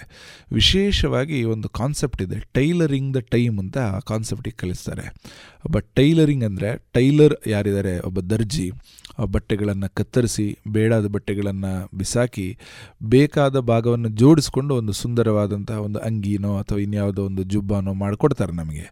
ಸೊ ಟೈಲರ್ ಹತ್ರ ಕತ್ತರಿಸುವ ಗುಣ ಇದೆ, ಜೋಡಿಸುವ, ಸೂಜಿಯಿಂದ ಹೊಲಿಯೋ ಗುಣನೂ ಇದೆ. ಬೇಡದನ್ನು ಕತ್ತರಿಸಿ, ಬೇಕಾದನ್ನು ಜೋಡಿಸಬೇಕು. ನಮ್ಮ ಜೀವನದಲ್ಲೂ ಅಷ್ಟೇ. ಅನಗತ್ಯವಾಗಿ ಕೆಲವೊಂದು ಸಮಯಗಳು ವ್ಯರ್ಥ ಆಗಿ ಹೋಗುತ್ತೆ. ಅದಕ್ಕೆ ನಾವು ಕತ್ತರಿ ಹಾಕಬೇಕು. ಬೇಕಾದ ಸಮಯವನ್ನು ಜೋಡಿಸ್ಕೋಬೇಕು. ವಿಶೇಷವಾಗಿ ಬೆಳಗ್ಗೆ ಏಳುವಂಥದ್ದು ಒಂದು ರೂಢಿ ಮಾಡಬೇಕು. ನೀವು ನಾಲ್ಕೂವರೆ, ಐದು ಗಂಟೆಗೆ ಇದ್ದಾಗ ಸಾಕಷ್ಟು ಸಮಯ ನಮಗೆ ಸಿಗುತ್ತೆ. ನಾವು ಏಳುವ ಸಮಯವನ್ನೇ ತಡ ಮಾಡಿದರೆ, ಏಳು, ಏಳುವರೆ ಅಥವಾ ಎಂಟು ಗಂಟೆಗೆ ನಾವು ಎದ್ದರೆ ಅಷ್ಟು ಸಮಯ ವ್ಯರ್ಥ ಆಗಿ ಹೋಗುತ್ತೆ. ಹಾಗಾಗಿ ನಾವು ಬೆಳಿಗ್ಗೆ ಏಳೋದನ್ನು ರೂಢಿ ಮಾಡ್ಕೋಬೇಕು. ದೀರ್ಘ ಹಗಲು ನಮಗೆ ಸಿಗುತ್ತೆ. ಹಗಲು ದೀರ್ಘ ಇದ್ದಷ್ಟು ನಮ್ಮ ಆ್ಯಕ್ಟಿವಿಟೀಸ್ ಜಾಸ್ತಿ ಇರುತ್ತೆ. ರಾತ್ರಿ ಹೊತ್ತು ಹೆಚ್ಚು ಸಮಯ ನಮ್ಗೆ ಸಿಗುತ್ತೆ. ಸುಮಾರು ಹತ್ತುವರೆ ನಂತರನೇ ಮಲಗಬೇಕು, ಹನ್ನೊಂದು ಗಂಟೆಗೆ ಮಲಗಬೇಕು ಅಂದಾಗ ಅದು ಸರಿಯಾಗುತ್ತೆ ಸೊ ಬೆಳಗ್ಗಿಂದ ಸಂಜೆವರೆಗೆ ಬೆಳಗ್ಗೆ ಐದರಿಂದ ಹನ್ನೊಂದುವರೆಗೆ ಸಹ ಸಮಯ ಇರುತ್ತೆ. ಮತ್ತು ಕೆಲವು ಕೆಲಸಗಳನ್ನು ಕ್ವಿಕ್ಕಾಗಿ ಮಾಡ್ತಕ್ಕಂಥ ಒಂದು ಕೌಶಲ್ಯವನ್ನು ಕೂಡ ನಾವು ಬೆಳೆಸಬೇಕಾಗಿದೆ ಪ್ರಾರಂಭದಲ್ಲಿ ಒಂದು ಕೆಲಸ ಕೊಟ್ಟಾಗ ಆ ಕೆಲಸಕ್ಕೆ ಸಾಕಷ್ಟು ಸಮಯ ಹಿಡಿಯುತ್ತೆ. ಆದರೆ ಅದೇ ಕೆಲಸವನ್ನು ಮಾಡ್ತಾ ಮಾಡ್ತಾ ಮಾಡ್ತಾ ಆ ಕೆಲಸಕ್ಕೆ ಬೇಕಾದಂತಹ ಸಮಯದ ವಿನಿಯೋಗದ ಅವಧಿ ಏನಿದೆ ಡ್ಯುರೇಷನ್ ಅದು ಕಡಿಮೆ ಆಗುತ್ತಾ ಹೋಗುತ್ತೆ. ಮುಂದೆ ಮುಂಚೆ ಎರಡು ಗಂಟೆಯಲ್ಲಿ ಮಾಡ್ತಾ ಇದ್ದಾನೆ, ಈಗ ಕೇವಲ ಅರ್ಧ ಗಂಟೆಯಲ್ಲಿ, ಕಾಲು ಗಂಟೆಯಲ್ಲಿ ಮಾಡಬಹುದಾದಷ್ಟು ವೇಗ ಕೂಡ ನಮಗೆ ಅದರಲ್ಲಿ ಸಿಗುತ್ತೆ ಮಾಡ್ತಾ ಮಾಡ್ತಾ ಹೋದಾಗ. ಹೀಗೆ ಬರ್ತಾ ಬರ್ತಾ ನಮಗೆ ಆ ಕೆಲಸದಲ್ಲಿ ನಮ್ಮ ಆಸಕ್ತಿ ನೋಡಿಕೊಂಡು ನಮಗೆ ಟೈಲರಿಂಗ್ ದ ಟೈಮ್, ಯಾವುದನ್ನು ಎಲ್ಲಿ ಕಟ್ ಮಾಡಬೇಕು, ಯಾವುದನ್ನು ಎಲ್ಲಿ ಜೋಡಿಸಬೇಕು ಅಂತ ಗೊತ್ತಾಗುತ್ತೆ.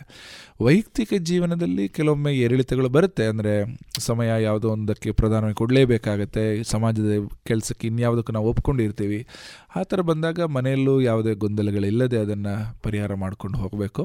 ವೈಯಕ್ತಿಕ ಜೀವನದ ಯಾವುದೇ ತಳಮಳ, ಸಾಮಾಜಿಕ ಜೀವನದಲ್ಲಿ ಎದ್ದು ಕಾಣಬಾರ್ದು. ಆ ರೀತಿಯಲ್ಲಿ ಮನೆ, ಕುಟುಂಬದ ಸಹಕಾರ, ಕುಟುಂಬದ ಒಂದು ಬೆಂಬಲ, ಅದು ನಮಗೆ ಸಿಕ್ಕಿದಷ್ಟು ಸಮಾಜ ಕೆಲಸವನ್ನು ಚೆನ್ನಾಗಿ ಮಾಡ್ಬೋದು. ಹಾಗಾಗಿ ಮುಂದೆ ಬರ್ತಕ್ಕಂತಹ ಯುವಕರು ಯಾರು, ಸಾಮಾಜಿಕ ಕಾರ್ಯಕರ್ತರಾಗಿ ಸಮಾಜಕ್ಕೆ ಸಮಯ ಕೊಡಬೇಕು ಅಂತ ಬರ್ತೇವೆ ನಾವು ನಾವು ಸಮಯಕ್ಕೆ, ಸಮಯವನ್ನು ಹೊಂದಿಸುವುದನ್ನು ಸ್ವಲ್ಪ ಚೆನ್ನಾಗಿ ರೂಢಿಸ್ಕೊಂಡ್ರೆ ಹೆಚ್ಚಿನ ಸಮಯ ನಮಗೆ ಸಿಗುತ್ತೆ. ವೈಯಕ್ತಿಕವಾಗಿ ಕೆಲವೊಂದು ಅನ್ಪ್ರೊಡಕ್ಟಿವ್ ಕೆಲಸ ಅಂತ ಇರುತ್ತೆ. ಅದನ್ನು ನಾವು ಕಡಿಮೆ ಮಾಡಬೇಕು. ಉದಾಹರಣೆಗೆ ಯಾವುದೇ ಹೇರ್ ಕಟ್ ಮಾಡಬೇಕು. ಕೆಲವು ವಿದ್ಯಾರ್ಥಿಗಳು, ಕೆಲವು ಯುವಕರು ಇಡೀ ದಿನ ಒಂದು ಭಾನುವಾರವನ್ನು ನೀವು ಫ್ರೀ ಇದೆಯಾ ಅಂತ ಕೇಳಿದರೆ, ಇಲ್ಲ ಇಲ್ಲ, ನಾನು ಬ್ಯುಸಿ ಇದ್ದೀನಿ ನನಗೆ ಇವತ್ತು ಹೇರ್ ಕಟ್ ಮಾಡೋದಿದೆ ಅಂತ ಅವ್ರು ಹೇಳ್ತಾರೆ. ಅಂದರೆ ಇಡೀ ದಿನವನ್ನು ಒಂದು ಹೇರ್ ಕಟ್ ಮಾಡ್ತಕ್ಕಂಥ ಒಂದು ಕೆಲಸಕ್ಕೋಸ್ಕರನೇ ಅವರು ಮೀಸಲಿಟ್ಟಿರ್ತಾರೆ. ಸಹಜವಾದ, ವಯಸ್ಸಿಗೆ ಸಹಜವಾದ ಒಂದು ಇದಿರುತ್ತೆ ಅವರಿಗೆ. ನಾನು ಚೆನ್ನಾಗಿ ಕಾಣಬೇಕು, ನನ್ನ ಹೇರ್ ಕಟ್ ಚೆನ್ನಾಗಿ ಆಗಬೇಕು, ಅದು ಅವರ ಕನ್ ಕಾನ್ಷಿಯಸ್ನಲ್ಲಿ ಇರುತ್ತೆ. ಆದರೆ ಅದು ಒಂದು ಅನ್ಪ್ರೊಡಕ್ಟಿವ್ ಕೆಲಸ, ಅದರಿಂದ ಭಾಳ ಏನೂ ಲಾಭ ಇಲ್ಲ. ಅದನ್ನು ತಕ್ಷಣದಲ್ಲಿ ಮುಗಿಸ್ಬೋದು ಗೊತ್ತಾದಾಗ ಅದೊಂದು ಹತ್ತು ನಿಮಿಷ, ಕಾಲು ಗಂಟೆ ಕೆಲಸ ಅಷ್ಟೇ ಅಂತ ಗೊತ್ತಾದಾಗ ಇಡೀ ಭಾನುವಾರ ಬೇರೆ ಕೆಲಸಗಳಿಗೂ ನಾವು ವಿನಿಯೋಗ ಮಾಡ್ಬೋದು. ಅದು ಸಣ್ಣ ಸಣ್ಣ ಕೆಲಸ, ಇಸ್ತ್ರಿ ಮಾಡೋದನ್ನು ಹಿಡ್ಕೊಂಡು, ಉಗುರು ಕಟ್ ಮಾಡೋದನ್ನು ಹಿಡ್ಕೊಂಡು ನಮ್ಮ ವೈಯಕ್ತಿಕ ಜೀವನದಲ್ಲಿ ಅನ್ಪ್ರೊಡಕ್ಟಿವ್ ಕೆಲಸಗಳು, ಅದರಿಂದ ಭಾಳ ಏನೂ ಲಾಭ ಇಲ್ಲ. ಅನ್ನುವ ಕೆಲಸಗಳನ್ನು ಕ್ವಿಕ್ಕಾಗಿ ಮುಗಿಸ್ಲಿಕ್ಕೆ ನಾವು ಕಲಿತ್ರೆ ಸಾಕಷ್ಟು ಸಮಯ ಸಿಗುತ್ತೆ. ಸಮಯ ಎಲ್ಲರಿಗೂ ಒಂದೇ ಇರುವಂಥದ್ದು ಆದರೆ ನಾವು ಬಳಸುವ ಕೌಶಲ್ಯದಲ್ಲಿ ನಮಗೆ ಸಮಯದ ಹೊಂದಾಣಿಕೆಯನ್ನು ಮಾಡ್ಕೋಬಹುದು. ಸಾಮಾಜಿಕವಾಗಿ ಈ ತರಹ ತಮ್ಮ ಅವಧಿಯನ್ನು ನೀವು ಹೊಂದಾಣಿಕೆ ಮಾಡಿಕೊಂಡಿದ್ದೀರಿ. ನೀವೊಬ್ಬರು ಬರಹಗಾರ ಸರ್. ಪ್ರತಿಯೊಬ್ಬರು ಬರಹಗಾರರಿಗೆ ಅವರದ್ದಾದದ್ದು ಬೇಸಿದೆ. ಯಾವುದೋ ಒಂದು ವಿಷಯವನ್ನು ಇಟ್ಟುಕೊಂಡೇ ತಮ್ಮ ಬರವಣಿಗೆಯನ್ನು ಮುಂದುವರಿಸ್ತಾರೆ. ತಾವು ಅನೇಕ ಬರಹಗಳನ್ನು ನಮ್ಮ ಪತ್ರಿಕೆಗಳಿಗೆ ಬರಿತೀರಿ. ನಿಮ್ಮ ಬರಹಗಳು ಪ್ರಧಾನವಾಗಿ ಯಾವ ಬೇಸ್ ಮೇಲೆ ಬರಿತೀರಿ ಸರ್?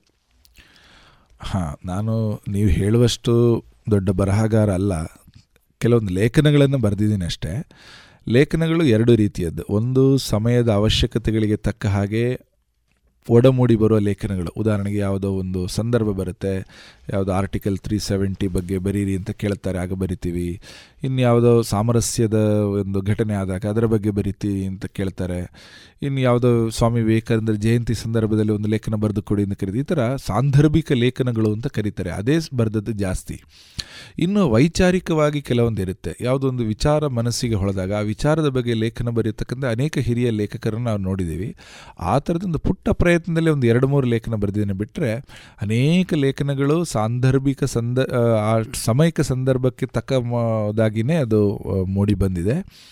ಅದು ಬರೆದು, ಬರೆಯುವ ಸಂದರ್ಭದಲ್ಲಿ ವಿಶೇಷವಾಗಿ ಯುವ ಜನರಿಗೆ ಇದು ಹೇಗೆ ಅಪೀಲ್ ಆಗುತ್ತೆ ಅನ್ನೋದನ್ನೇ ಕಣ್ಮುಂದೆ ಇಟ್ಕೊಂಡು ನಾವು ಸಾಮಾನ್ಯ ಬರಿತೀವಿ. ವಿಶೇಷವಾಗಿ ವಿದ್ಯಾರ್ಥಿಗಳಿಗೆ ಅರ್ಥ ಆಗ್ತಕ್ಕಂಥ ಸರಳ ಭಾಷೆಯಲ್ಲಿ, ವಿದ್ಯಾರ್ಥಿಗಳ ಮಟ್ಟದಲ್ಲಿ ಸೊ ಕಾಲೇಜು ವಿದ್ಯಾರ್ಥಿಗಳಿಗೆ ಅನುಗುಣವಾಗುವಂತಹ ಭಾಷೆ, ಶೈಲಿ ಅದನ್ನು ರೂಢಿಸ್ಕೊಂಡು ಬರೆದಾಗ ಹೆಚ್ಚು ಕಾಲೇಜು ವಿದ್ಯಾರ್ಥಿಗಳಿಗೆ ತಲುಪಬಹುದು ಅನ್ನುವಂಥದ್ದು ನಮ್ಮ ಮನಸ್ಸಲ್ಲಿರುತ್ತೆ.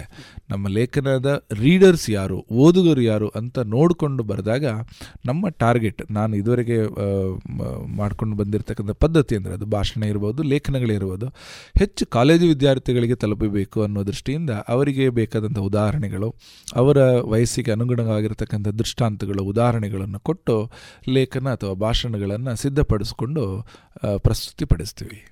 ಸರಿ, ಎಸ್, ಇವತ್ತಿನ ಸಂದರ್ಭದಲ್ಲಿ ಯುವಜನಕರು ಯುವಜನರು ಯುವ ಜನರು ದಾರಿ ತಪ್ಪಿದ್ದಾರೆ ಅಂತ ಹೇಳ್ತಾರೆ. ಯೂಸ್ಡ್ ಆರ್ ಯೂಸ್ಲೆಸ್ ಅಂತ ಹೇಳ್ತಾರೆ. ಆದರೆ ಕೆಲವರು ಹೇಳ್ತಾರೆ, you, youths are useless ಅಂತ ಹೇಳ್ತಾರೆ. ಈಗ ನಿಮ್ಮ ಈ ಮಾತಿನಲ್ಲಿ ನಿಮಗೆ ಕಾಣುವುದೇನೆಂದರೆ, ಎಲ್ಲ ರೀತಿಯ ನಿಮ್ಮ ಎಲ್ಲ ಕಾರ್ಯಕ್ರಮಗಳು ಏನೇನು ಪ್ಲ್ಯಾಟ್ಫಾರ್ಮ್ ಹಾಕ್ಕೊಂಡಿದ್ದೀರಾ ಎಲ್ಲ ಕಾರ್ಯಕ್ರಮಗಳು ವಿದ್ಯಾರ್ಥಿಗಳಿಗೆ ಮತ್ತು ಯುವಜನತೆಗೆ ಎಜುಕೇಟೆಡ್ಗೆ ಸಂಬಂಧಪಟ್ಟಾಗಿ ಇದೆ. ಇಷ್ಟೆಲ್ಲ ಕಾರ್ಯಕ್ರಮಗಳನ್ನು ಮಾಡ್ತಾ ಬಂದಂತಹ ನೀವು, ಇಂದಿನ ಯುವಜನತೆಯ ಕುರಿತು ನಿಮ್ಮ ಭಾವನೆಗಳು ಅಥವಾ ಏನು ಮಾಹಿತಿಯನ್ನು ಹೇಳಲಿಕ್ಕೆ ನೀವು ಇಷ್ಟಪಡ್ತೀರಿ ಸರ್? ಇವತ್ತಿನ ಯುವಜನತೆ ಅವರು ಬಹಳ ಪೊಟೆನ್ಷಿಯಲ್ ಇದ್ದಾರೆ, ಸಾಮರ್ಥ್ಯಶೀಲರಿದ್ದಾರೆ.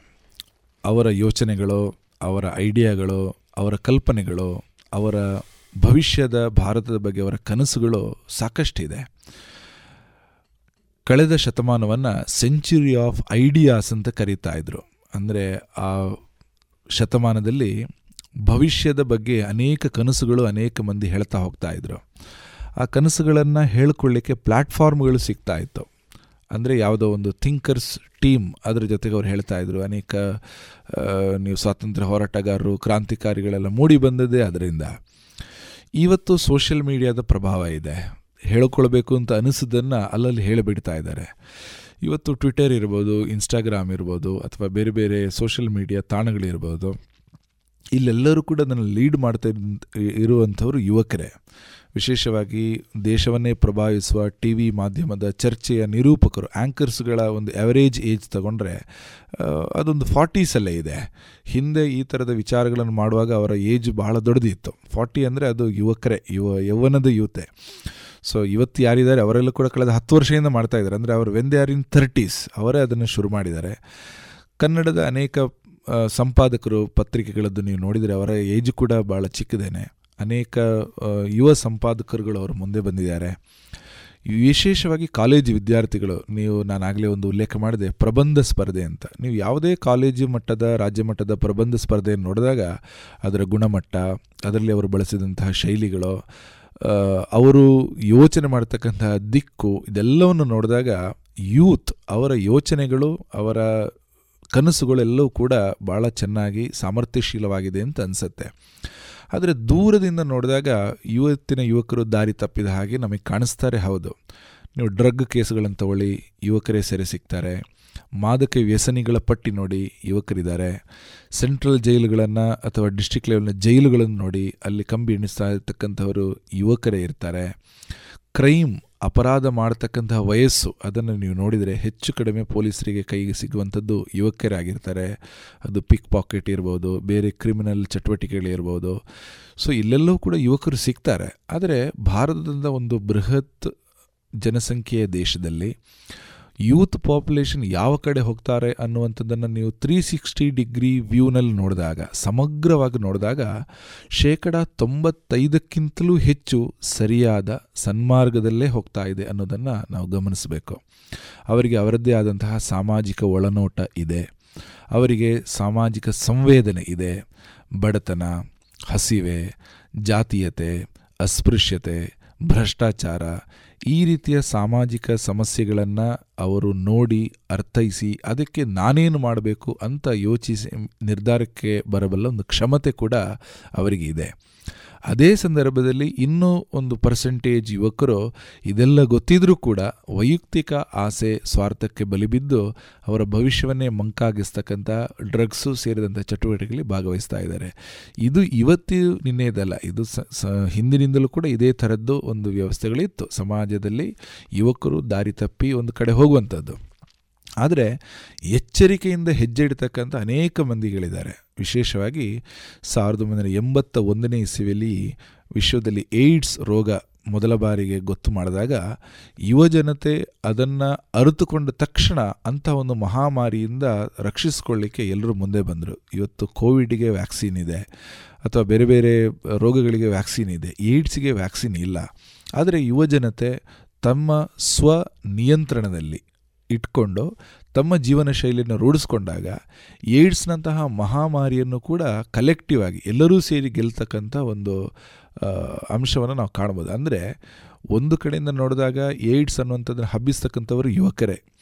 ಯುವಕರಿಂದಾಗಲೇ ಅದು ಜಾಸ್ತಿ ಹಬ್ಬತ್ತೆ. ಆದರೆ ಯಾವ ಯುವಕನಿಗೆ ಇದು ಒಂದು ರೋಗ ಇದರಲ್ಲಿ ನಾವು ಎಚ್ಚರಿಕೆಯಿಂದ ಇರಬೇಕು. ಸಮಾಜದಲ್ಲಿ ಇದನ್ನು ಸ್ಪ್ರೆಡ್ ಮಾಡೋದನ್ನು ನಾನು ತಡಿಬೇಕು ಅಂತ ಆ ಕಾನ್ಷಿಯಸ್ನೆಸ್ ಬಂದಾಗ ಕಲೆಕ್ಟಿವ್ ಆಗಿ ನಾನು ಕೇವಲ ಭಾರತದಂತ ಹೇಳ್ತಾ ಇಲ್ಲ, ಜಾಗತಿಕ ಮಟ್ಟದಲ್ಲಿ ಈ ಯುವಕರ ಒಂದು ಏಕತೆ ಏನಿದೆ, ಸಮಾಜದ ಸ್ವಾಸ್ಥ್ಯವನ್ನು ಕಾಪಾಡೋದರಲ್ಲಿ ಹಾಗಾಗಿ ನಮ್ಗೆ ಗೊತ್ತಾಗುತ್ತೆ ಪ್ರತಿ ಏಜ್ನ, ಪ್ರತಿ ಜನರೇಷನ್ನ ಯುವಕರು ಆ ಸಂದರ್ಭದ ಸಾಮಾಜಿಕ ತಲ್ಲಣಗಳನ್ನು ಅರಿತು ತನ್ನ ಜವಾಬ್ದಾರಿನ ಅವರು ನಿಲ್ಲಿಸಬೇಕು. ಬಹುಶಃ ನಾನು ಕೊಟ್ಟಿರುವ ಏಡ್ಸ್ ಉದಾಹರಣೆ ಅದು ಎಷ್ಟು ಸೂಟೆಬಲ್ ಅಂತ ಗೊತ್ತಿಲ್ಲ. ಆದರೆ ಆ ರೀತಿಯಲ್ಲಿ ಯೋಚನೆ ಮಾಡೋರು ಸಾಕಷ್ಟಿದ್ದಾರೆ ದೊಡ್ಡ ಪ್ರಮಾಣದಲ್ಲಿ ಯುವಕರು ಸೈನ್ಯಕ್ಕೆ ಸೇರ್ತಾ ಇದ್ದಾರೆ. ತ್ಯಾಗ ಬಲಿದಾನಗಳ ದೊಡ್ಡ ಒಂದು ಪರಂಪರೆ ನಮ್ಮ ದೇಶದಲ್ಲಿದೆ. ಆರ್ಮಿಗೆ ಸೇರ್ತಕ್ಕಂತಹ ಮಹಿಳೆಯರು ಹೆಣ್ಮಕ್ಕಳು ಕೂಡ ಅವರ ಸಂಖ್ಯೆ ನೋಡಿ ಇತ್ತೀಚೆಗೆ ವೃದ್ಧಿಯಾಗಿದೆ. ಹಿಂದೆ ಅವರಿಗೆ ಅವಕಾಶನೇ ಇರಲಿಲ್ಲ. ಈಗ ಅನೇಕ ಸಂಸ್ಥೆಗಳೆಲ್ಲ ಅವರು ಮುಂದೆ ಬರ್ತಾ ಇದ್ದಾರೆ.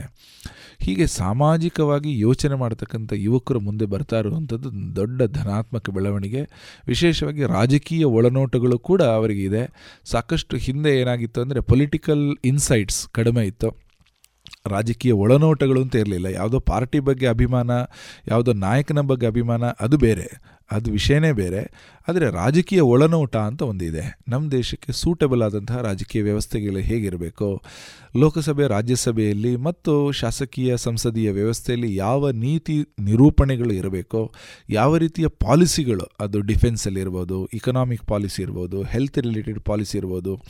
ನ್ಯಾಷನಲ್ ಎಜುಕೇಷನ್ ಪಾಲಿಸಿ ಈ ಥರದ ಎಜುಕೇಷನ್ ಪಾಲಿಸಿ ಇರ್ಬೋದು. ಸೊ ಬೇರೆ ಬೇರೆ ಪಾಲಿಸಿಗಳು health care to education security to economy ಎಲ್ಲದರಲ್ಲೂ ಕೂಡ ನಮ್ಮ ರೋಲ್ ಏನು ಅನ್ನುವಂಥದ್ದನ್ನು ಇವತ್ತಿನ ಕಾಲೇಜು ವಿದ್ಯಾರ್ಥಿಗಳು ಯಂಗ್ ಪ್ರೊಫೆಷನಲ್ ಮಾಡ್ತಾ ಇದ್ದಾರೆ. ಹಾಗಾಗಿ ಸಮಾಜದಲ್ಲಿ ಯುವಕರು ದಾರಿ ತಪ್ಪಿದ್ದಾರೆ. ದೇ ಆರ್ ಯೂಸ್ಲೆಸ್ ಅಂತಕ್ಕಂಥ ಒಂದು ಕ್ಲೀಶೆಯ ಮಾತುಗಳು ಹಿಂದಿನವರು ಏನು ಹೇಳ್ತಾ ಇದ್ರೋ, ಅದು ಸದ್ಯಕ್ಕೆ ಅದು ಸಮರ್ಪಕ ಅಲ್ಲ ಅಂತ ನಾನು ನೋಡ್ತಾ ಇದ್ದೀನಿ. ಕೆಲವರಿಗೆ ಅನಿಸುತ್ತೆ, ಈಗ ಯುವಕರು ಎಲ್ಲಿದ್ದಾರೆ ಅಂದರೆ ಪಬ್ ಬಾರ್ಗಳಲ್ಲೇ ಇದ್ದಾರೆ ಅಂತ ಅನಿಸುತ್ತೆ. ಆದರೆ ನಾನು ನೋಡಿದ ಮಟ್ಟಿನಲ್ಲಿ ಹೆಚ್ಚಿನ ಯುವಕರು ಕೆರೆ ಕಟ್ಟೆಗಳನ್ನು ಕ್ಲೀನ್ ಮಾಡ್ತಾ ಇದ್ದಾರೆ. ಸ್ವಚ್ಛ ಭಾರತ ಅಭಿಯಾನದಲ್ಲಿ ತಮ್ಮನ್ನು ತಾವು ಜೋಡಿಸ್ಕೊಂಡಿದ್ದಾರೆ. ಮರಗಿಡಗಳನ್ನು ನೆಡ್ತಾ ಇದ್ದಾರೆ. ಸಮಾಜಕ್ಕೆ ಉಪಯೋಗ ಆಗ್ತಾ ಕೆಲಸದಲ್ಲಿ ತಮ್ಮನ್ನು ತಾವು ತೊಡಗುತ್ತಾ ತೊಡಗಿದ್ದಾರೆ. ರಕ್ತದಾನ ಮಾಡ್ತಾ ಇದ್ದಾರೆ. ಹೀಗೆ ಯುವಕರು ಸಮಾಜದ ಸಮಾಜಕ್ಕೆ ಉಪಯೋಗ ಆಗತಕ್ಕಂಥ ಕೆಲಸದಲ್ಲಿ ತೊಡಗಿಸ್ಕೊಂಡಿರುವಂಥದ್ದು ಒಂದು ದೊಡ್ಡ ಧನಾತ್ಮಕ ಬೆಳವಣಿಗೆ ಅಂತ ಅನಿಸುತ್ತೆ. ಸರಿ, ಅನೇಕ ಕಾರ್ಯಕ್ರಮಗಳನ್ನು ತಾವು ಮಾಡ್ತಾ ಇದ್ದೀರಿ.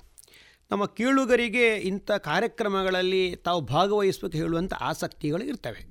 ಸೊ ಇಂಥ ಆಸಕ್ತಿಯುತವಾದಂತಹ ನಮ್ಮ ಕೇಳುಗರಿಗೆ ಇರ್ಬೋದು ಅಥವಾ ಯುವಕ ಯುವತಿಯರಿಗಿರ್ಬೋದು ಯಾವ ಥರ ರೀತಿಯಲ್ಲಿ ಇಂಥ ಕಾರ್ಯಕ್ರಮಗಳಿಗೆ ತಾವು ಜೋಡಿಸಿಕೊಳ್ಬೋದು ಅಂತ ತಾವು ಹೇಳ್ಬೋದು ಸರ್? ನಾನು ಹೇಳಿದ ಎಲ್ಲ ಚಟುವಟಿಕೆಗಳು ಎಲ್ಲ ಕಡೆನೂ ಇದೆ. ಕೆಲವೊಮ್ಮೆ ಅದಕ್ಕೆ ನಾಯಕತ್ವ ಕೊಡ್ತಕ್ಕಂಥ ಸಾಮಾಜಿಕ ಸಂಸ್ಥೆಗಳು ಬೇರೆ ಬೇರೆ ಇರಬಹುದು ಉದಾಹರಣೆಗೆ ದಿಶಾ ಭಾರತ್ ಬೆಂಗಳೂರಲ್ಲಿ ಇರ್ಬೋದು. ಅದರದ್ದು ಚಟುವಟಿಕೆನೂ ಮ, ಈ ಕಡೆ, ಪುತ್ತೂರು ಕಡೆ ಎಲ್ಲ ನಡೀತಾ ಇದೆ.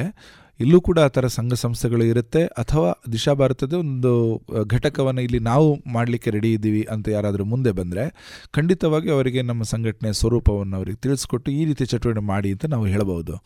ಒಟ್ಟು ನಮಗೆ ಸಮಾಜದ ಕುರಿತು ಯೋಚನೆ ಮಾಡುವ, ಸಮಾಜಕ್ಕೆ ಸಮಯ ಕೊಡುವಂತಹ ಕಾರ್ಯಕರ್ತರು ಅವರು ನಮಗೆ ಬೇಕು. ಎಷ್ಟೇ ಓದಿರಲಿ ಓದದೇ ಇರಲಿ, ವಿದ್ಯಾಭ್ಯಾಸದ ಮಟ್ಟ ಒಂದು ಪ್ರಶ್ನೆನೇ ಆಗಲ್ಲ.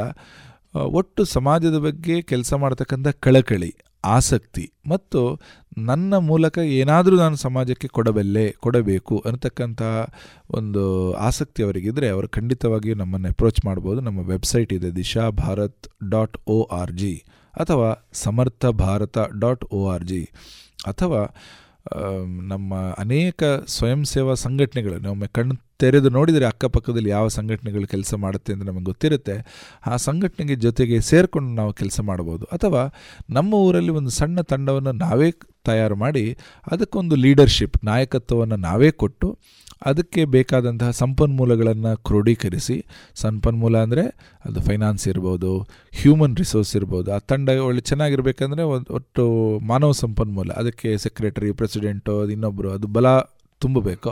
ಅದರಲ್ಲಿ ಕೆಲಸ ಮಾಡ್ತಕ್ಕಂಥವರು ಒಂದೇ ರೀತಿಯಲ್ಲಿ ಯೋಚಿಸುವವರು, ಸಹಚಿತ್ತಂ ಅಂತ ಒಂದು ಕಾನ್ಸೆಪ್ಟ್ ಇದೆ ಎಲ್ಲರ ಯೋಚನೆ, ಚಿಂತನೆಗಳು ಒಂದೇ ಆಗಬೇಕು.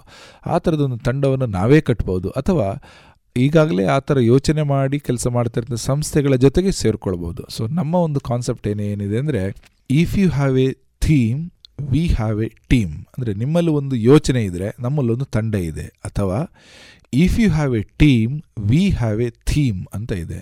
ನಿಮ್ಮಲ್ಲೊಂದು ತಂಡ ಇದ್ದರೆ ನಮ್ಮಲ್ಲಿ ಯೋಚನೆ ಇದೆ, ನಮ್ಮ ಐಡಿಯಾವನ್ನು ನಿಮಗೆ ಕೊಡ್ತೀವಿ ನೀವು ಕೆಲಸ ಮಾಡಿ. ಅಥವಾ ನಿಮ್ಮಲ್ಲಿ ಐಡಿಯಾ ಇದ್ದರೆ ನಮ್ಮಲ್ಲಿ ತಂಡ ಇದೆ will give you the team ಕೆಲಸ ಮಾಡೋಣ ಅಂತ. ಅಂದರೆ ಐಡಿಯಾ ನಮ್ಮಲ್ಲಿದ್ದರೂ ಕೆಲಸ ಮಾಡ್ಬೋದು ನಿಮ್ಮಲ್ಲಿದ್ದರೂ ಕೆಲಸ ಮಾಡ್ಬೋದು ಅಥವಾ ತಂಡ ನಿಮ್ಮಲ್ಲಿದ್ದರೂ ನಾವು ಐಡಿಯಾ ಕೊಡ್ತೀವಿ, ನೀವು ಕೆಲಸ ಮಾಡಿ, ಅಥವಾ ತಂಡ ನಮ್ಮಲ್ಲಿದೆ ಐಡಿಯಾ ನೀವು ಕೊಡಿ, ಕೆಲಸ ಮಾಡೋಣ. ಈ ಎರಡೂ ಪರಸ್ಪರ ಪೂರಕವಾದಂತಹ ಮಾನಸಿಕತೆ ಇಟ್ಕೊಂಡು ನಾವು ಸಮಾಜದ ಕೆಲಸ ಮಾಡಲಿಕ್ಕೆ ಮುಂದೆ ಬರ್ತಾ ಇದ್ದೀವಿ ಸಾಕಷ್ಟು ಧನಾತ್ಮಕ ಪ್ರಯೋಗಗಳನ್ನು ಕೂಡ ಮಾಡಿದ್ದೀವಿ ಒಳ್ಳೆಯ ಒಂದು ಫೀಡ್ಬ್ಯಾಕ್ ಕೂಡ ನಮಗೆ ಸಿಗ್ತಾ ಇದೆ. ಧನ್ಯವಾದಗಳು ಸರ್. ಒಟ್ಟು ಸಾಮಾಜಿಕ ಕಳಕಳಿಯ ಮಾತುಗಳನ್ನು ಇವತ್ತು ನೀವು ವ್ಯಕ್ತಪಡಿಸಿದ್ದೀರಿ. ನಮ್ಮೆಲ್ಲ ಪಾಂಚಜನ್ಯ ಕೇಳುಗರ ಪರವಾಗಿ ನಿಮಗೆ ಹೃತ್ಪೂರ್ವಕವಾದ ಧನ್ಯವಾದಗಳನ್ನು ಅರ್ಪಿಸ್ತಾ ಇದ್ದೀವಿ ಸರ್. ಧನ್ಯವಾದಗಳು. ಧನ್ಯವಾದಗಳು. ನಮಸ್ತೆ.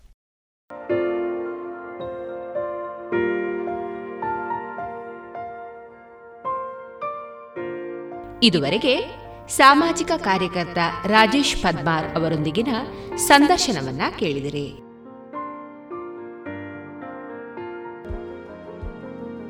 ಇನ್ನೀಗ ನೆಹರು ನಗರ ವಿವೇಕಾನಂದ ಆಂಗ್ಲ ಮಾಧ್ಯಮ ಶಾಲಾ ಶಿಕ್ಷಕಿ ಶ್ರೀಮತಿ ವಿದ್ಯಾ ಬೇಕಲ್ ಅವರಿಂದ ಜೀವನ ಸಂದೇಶವನ್ನ ಕೇಳೋಣ.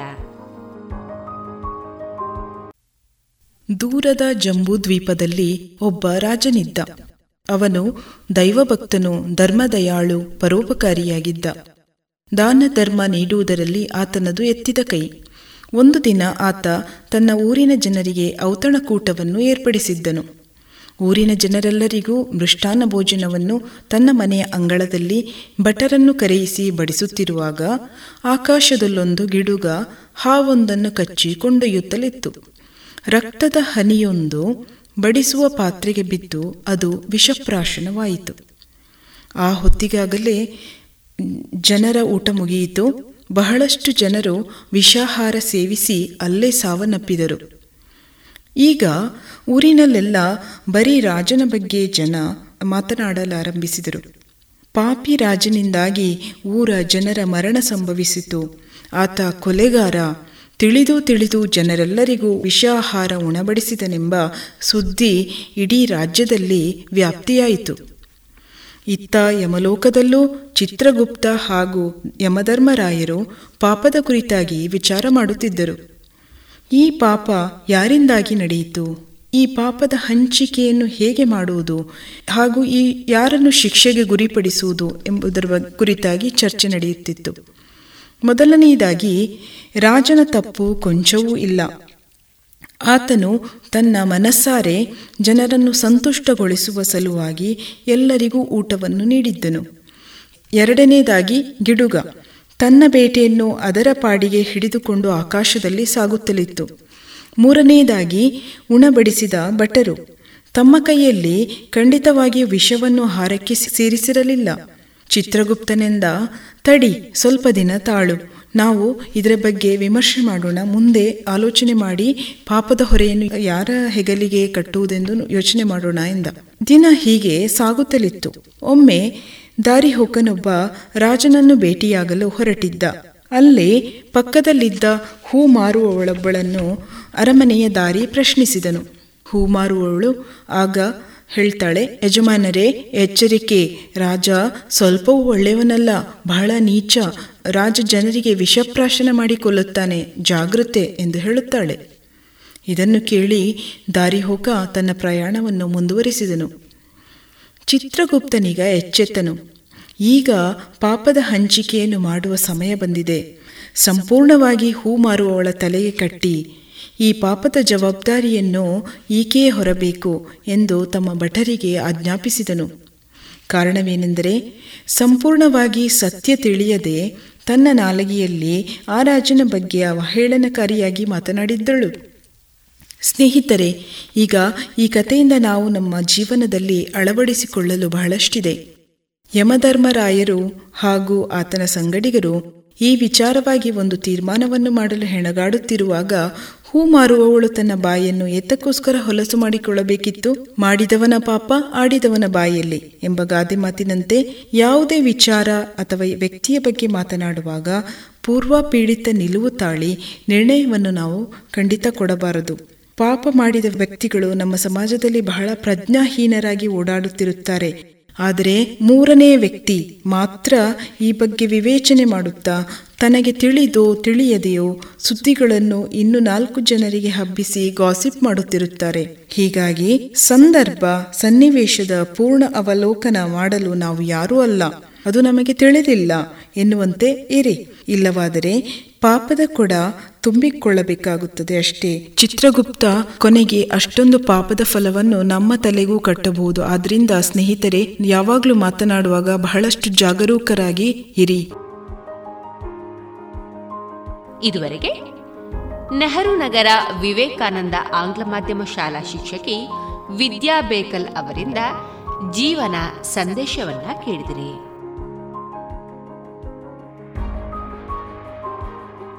ಇನ್ನೀಗ ಕೇಳಿ ಜಾಣ ಸುದ್ದಿ.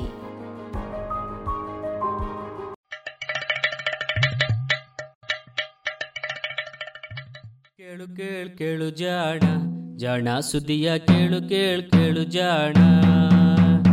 ಇಂದು ಹಂದು ಮುಂದು ಹಿಂದು ಹರಿವು ತಿಳಿವು ಚುಟುಕು ತೆರಗು ನಿತ್ಯ ನುಡಿಯುವತ್ತು ತರಲು, ನಿತ್ಯ ನುಡಿಯುವತ್ತು ತರಲು. ಕೇಳಿ ಜಾಣರ, ಜಾಣ ಸುದ್ದಿಯ ಕೇಳು ಕೇಳು ಕೇಳು ಜಾಣ. ಜಾಣ, ಸುದ್ದಿಯ ಕೇಳು ಕೇಳು ಕೇಳು ಜಾಣ. ಸುದ್ದಿ ಸಂಶೋಧನೆ.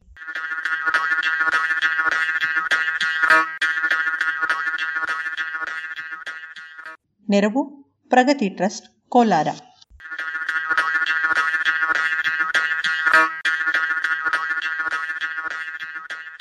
ಎಚ್ಐವಿಯನ್ನು ಚಿತ್ ಮಾಡುವ ತಂತ್ರ.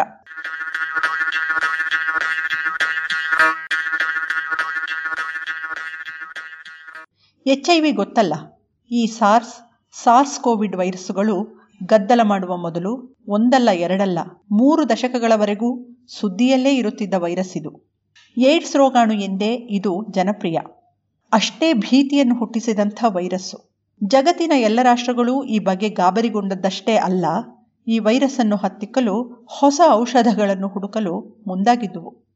ನಾವು ಇದರಲ್ಲಿ ಹಿಂದೆ ಬೀಳಲಿಲ್ಲ. ಎಚ್ ಐ ವಿಯನ್ನು ಹತ್ತಿಕ್ಕುವ ಔಷಧಗಳಲ್ಲಿ ಒಂದೆರಡನ್ನು ಸ್ವಲ್ಪ ಅಗ್ಗವಾದ ಮಾರ್ಗದಲ್ಲಿ ತಯಾರು ಮಾಡಿ ಇಡೀ ಪ್ರಪಂಚಕ್ಕೆ ಹಂಚಿದೆವು. ಇವೆಲ್ಲ ಈಗ ಹಳೆಯ ಕಥೆ. ಹೊಸದೇನೆಂದರೆ, ಕೋವಿಡ್ ಬಂದ ಸಂದರ್ಭದಲ್ಲಿಯೂ ಎಚ್ ಐ ವಿ ಹಾವಳಿ ನಿಂತಿಲ್ಲ. ಇಂದು ಇದು ಎಲ್ಲ ಕಡೆ ಹರಡುತ್ತಲೇ ಇದೆ. ಪ್ರಪಂಚದಲ್ಲಿ ಇಂದು ಸುಮಾರು ಹತ್ತು ಲಕ್ಷಕ್ಕೂ ಹೆಚ್ಚು ಮಂದಿ ಈ ವೈರಸ್ ಅನ್ನು ಹೊತ್ತಿದ್ದಾರೆ, ಚಿಕಿತ್ಸೆ ಪಡೆಯುತ್ತಿದ್ದಾರೆ.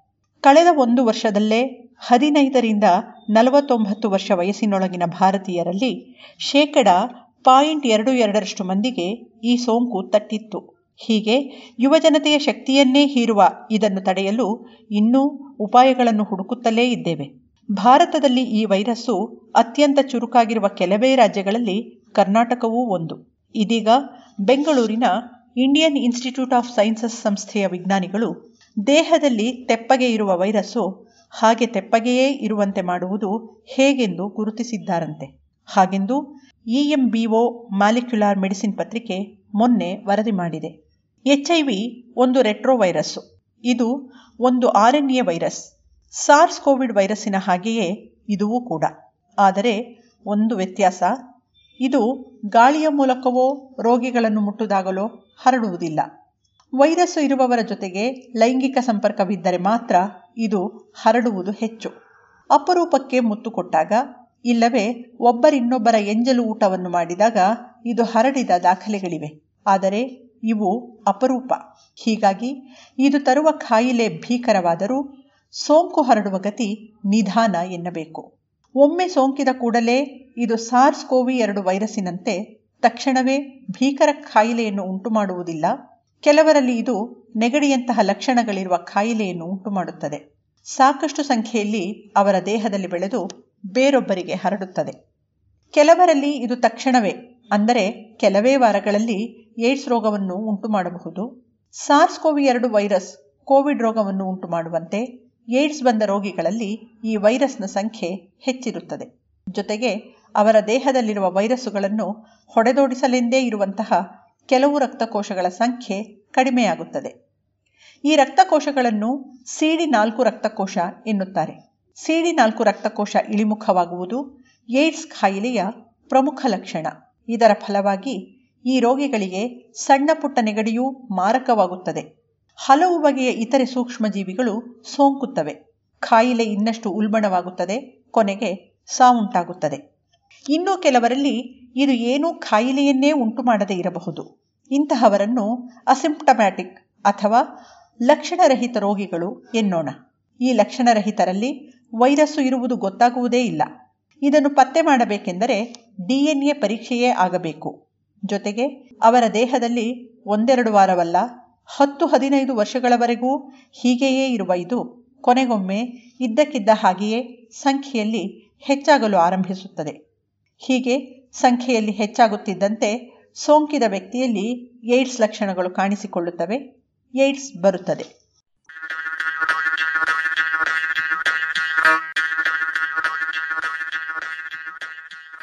ಈ ಮೂರು ಸೋಂಕುಗಳಲ್ಲಿ ಮೊದಲೆರಡು ಬಗೆಯ ಸೋಂಕಿಗೆ ಚಿಕಿತ್ಸೆಗಳನ್ನು ರೂಪಿಸಲಾಗಿದೆ. ಆ ಸಂದರ್ಭದಲ್ಲಿ ವೈರಸ್ ತನ್ನ ಸಂಖ್ಯೆಯನ್ನು ಹೆಚ್ಚಿಸುತ್ತಿದ್ದುದರಿಂದ ಅದನ್ನು ತಡೆಯುವಂತಹ ಔಷಧಗಳನ್ನು ರೂಪಿಸಲಾಗಿದೆ. ಇವು ವೈರಸ್ಸಿನ ಡಿಎನ್ಎ ಪ್ರತಿಗಳಾಗದಂತೆ ತಡೆಯುತ್ತವೆ. ಇವನ್ನು ಆಂಟಿರೆಟ್ರೋ ವೈರಲ್ ಥೆರಪಿ ಅಥವಾ ಎಆರ್ಟಿ ಎಂದು ಹೇಳುತ್ತಾರೆ. ಇವುಗಳಿಂದಾಗಿ ಈಗ ಎಚ್ ಐ ವಿ ಸೋಂಕು ಇದ್ದರೂ ಏಡ್ಸ್ ಕಾಯಿಲೆಯಿಂದ ನರಳುವವರ ಸಂಖ್ಯೆ ಕಡಿಮೆ ಆಗಿದೆ ಎನ್ನಬಹುದು.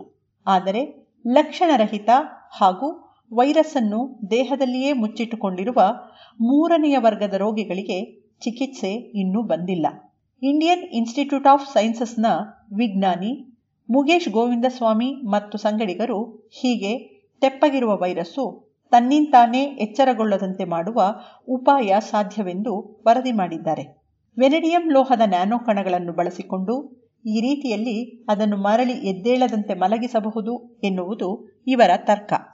ಈ ತರ್ಕಕ್ಕೆ ಕಾರಣ ಇಷ್ಟೇ ಎಚ್ಐವಿ ವೈರಸ್ಸು ನಮ್ಮ ದೇಹದ ಸಿಡಿ ನಾಲ್ಕು ಕೋಶಗಳೊಳಗೆ ಹೊಕ್ಕ ಮೇಲೆ ಅಲ್ಲಿರುವ ಡಿಎನ್ಎ ಜೊತೆಗೆ ತನ್ನ ಡಿಎನ್ಎಯನ್ನೂ ಸೇರಿಸಿಬಿಡುತ್ತದೆ.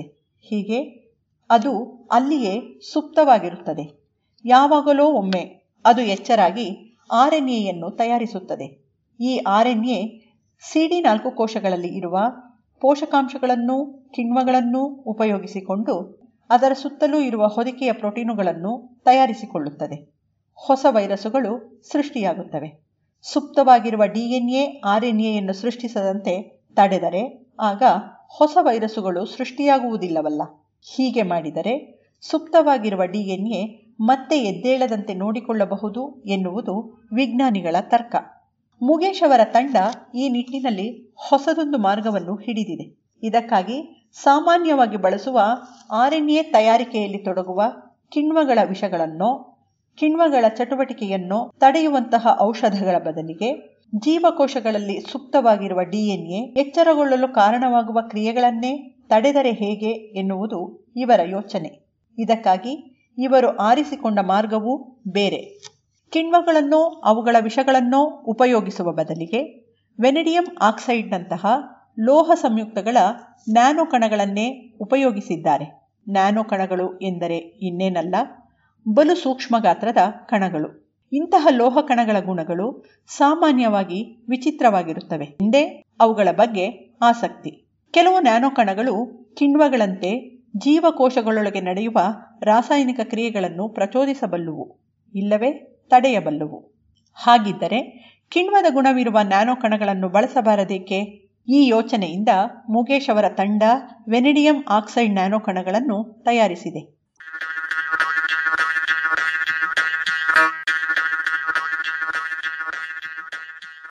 ಈ ನ್ಯಾನೋ ಕಣಗಳು ಜೀವಕೋಶಗಳೊಳಗೆ ಆಕ್ಸಿಡೀಕರಣವನ್ನು ಹೆಚ್ಚಿಸಬಲ್ಲ ಆಕ್ಸಿಜನ್ ರಿಯಾಕ್ಟಿವ್ ಸ್ಪೀಷೀಸ್ ಎನ್ನುವ ವರ್ಗದ ರಾಸಾಯನಿಕಗಳ ಉತ್ಪತ್ತಿಗೆ ಅಡ್ಡಿಯಾಗಬಲ್ಲುವು ಎನ್ನುವುದು ತಿಳಿದಿತ್ತು.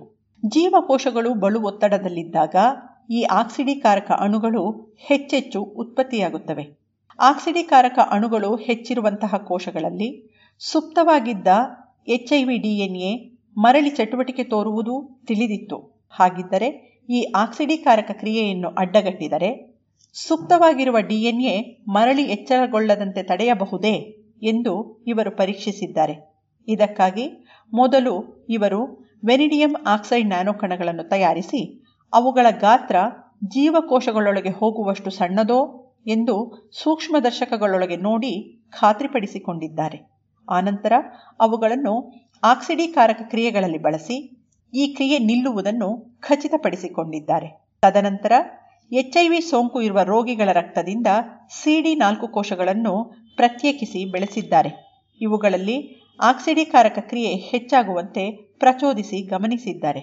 ಹೀಗೆ, ಆಕ್ಸಿಡೀಕಾರಕ ಕ್ರಿಯೆ ಹೆಚ್ಚಾದಾಗ ಸಿಡಿ ನಾಲ್ಕು ಕೋಶಗಳಲ್ಲಿ ಎನ್ಎಫ್ ಕಪ್ಪಾಬಿ ಎನ್ನುವ ರಾಸಾಯನಿಕದ ಉತ್ಪಾದನೆ ಹೆಚ್ಚಾಗುತ್ತದೆ. ಇದು ಎಚ್ಐವಿ ವೈರಸ್ನ ಆರ್ಎನ್ಎ ತಯಾರಿಕೆ ಹೆಚ್ಚುವಂತೆ ಪ್ರಚೋದಿಸುತ್ತದೆ.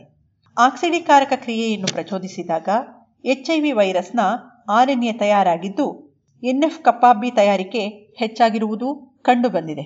ಆನಂತರ ಮತ್ತೊಂದು ಪ್ರಯೋಗದಲ್ಲಿ ಈ ಆಕ್ಸಿಡಿಕಾರಕ ಕ್ರಿಯೆಯನ್ನು ಪ್ರಚೋದಿಸಿದ ವೇಳೆಯಲ್ಲಿಯೇ ಎಆರ್ಟಿ ಚಿಕಿತ್ಸೆಯಲ್ಲಿ ಬಳಸುವ ಔಷಧಗಳನ್ನು ಕೆಲವು ಕೋಶಗಳಿಗೂ, ಇನ್ನು ಕೆಲವಕ್ಕೆ ಎಆರ್ಟಿ ಜೊತೆಗೆ ವೆನಿಡಿಯಂ ಆಕ್ಸೈಡ್ ನ್ಯಾನೋ ಕಣಗಳನ್ನು ನೀಡಿದ್ದಾರೆ.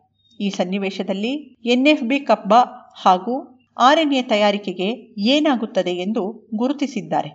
ವೆನೆಡಿಯಂ ಆಕ್ಸೈಡ್ ನ್ಯಾನೋ ಕಣಗಳು ಮಲಗಿರುವ ಎಚ್ಐವಿಯನ್ನು ಎಚ್ಚರಗೊಳಿಸುವ ಎನ್ಎಫ್ ಕಪ್ಪ ಬಿ ತಯಾರಿಕೆಯನ್ನು ಅಡ್ಡಗಟ್ಟುತ್ತದಷ್ಟೇ ಅಲ್ಲ, ಎಚ್ಐವಿ ಎಚ್ಚರಗೊಂಡಾಗ ತಯಾರಾಗುವ ಸುಮಾರು ನೂರೈವತ್ತಕ್ಕೂ ಹೆಚ್ಚು ಪ್ರೋಟೀನುಗಳ ತಯಾರಿಕೆಯನ್ನು ಕುಗ್ಗಿಸಿದ್ದನ್ನು ಇವರು ಕಂಡಿದ್ದಾರೆ. ಅಂದರೆ ಈ ವೆನೆಡಿಯಂ ನ್ಯಾನೋ ಕಣಗಳು ಆಕ್ಸಿಡೀಕಾರಕ ಅಣುಗಳ ಸೃಷ್ಟಿಯನ್ನು ತಡೆದು ತನ್ಮೂಲಕ ಎಚ್ಐವಿ ರೋಗಾಣುಗಳು ಎಚ್ಚರಗೊಳ್ಳದಂತೆ, ಅಂದರೆ ಸುಪ್ತವಾಗಿರುವ ಅವು ಸುಪ್ತವಾಗಿಯೇ ಇರುವಂತೆ ಮಾಡುತ್ತದೆ. ಹೀಗೆ ಮಲಗಿದಲ್ಲಿಂದ ಅವು ಮೇಲೆಳೆದಂತೆ ಚಿತ್ ಮಾಡುತ್ತದೆ ಎನ್ನುವುದು ಇವರ ತರ್ಕ. ಏನಿಲ್ಲದಿದ್ದರೂ ಈ ವೆನಿಡಿಯಂ ಆಕ್ಸೈಡ್ ಕಿಣ್ವಗಳು ಎಚ್ಐವಿ ವೈರಸ್ ಹಾಗೂ ಅದು ಸೋಂಕುವ ಕೋಶಗಳಲ್ಲಿ ನಡೆಯುವ ಆಕ್ಸಿಡೀಕಾರಕ ಕ್ರಿಯೆಗಳ ನಡುವಣ ಸಂಬಂಧವನ್ನು ಅರ್ಥ ಮಾಡಿಕೊಳ್ಳಲು ನೆರವಾಗಬಲ್ಲುವು. ಇಂತಹ ಆಕ್ಸಿಡೀಕರಣವನ್ನು ತಡೆಯುವ ನ್ಯಾನೋ ಕಣಗಳನ್ನು ಈ ಸೋಂಕಿನ ಚಿಕಿತ್ಸೆಯಲ್ಲಿ ಬಳಸುವ ವಿಧಾನಗಳನ್ನೂ ರೂಪಿಸಬಹುದು ಎನ್ನುವುದು ಮೂಗೇಶ್ ತಂಡದ ಅಭಿಪ್ರಾಯ. ಇವರು ಸದ್ಯಕ್ಕೆ ಕೇವಲ ಒಂದು ಬಗೆಯ ಎಚ್ಐವಿ ಸೋಂಕನ್ನು ಮಾತ್ರ ಪರೀಕ್ಷಿಸಿದ್ದಾರೆ. ಉಳಿದ ಹಲವು ಬಗೆಯ ಎಚ್ಐವಿಗಳಲ್ಲಿಯೂ ಇದೇ ಕ್ರಿಯೆ ಸಾಧ್ಯವೋ? ಇನ್ನು ಮೇಲಷ್ಟೇ ಪರೀಕ್ಷಿಸಬೇಕು.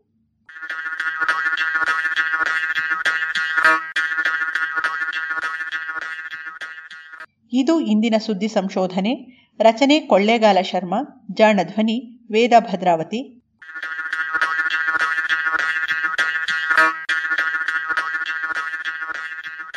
ನೆರವು ಪ್ರಗತಿ ಟ್ರಸ್ಟ್, ಕೋಲಾರ.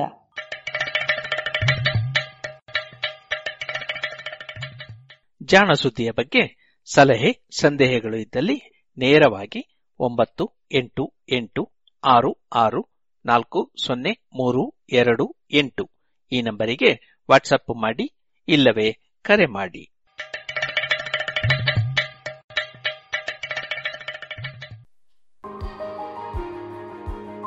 ಇದುವರೆಗೆ ಜಾಣ ಸುದ್ದಿ ಕೇಳಿದಿರಿ.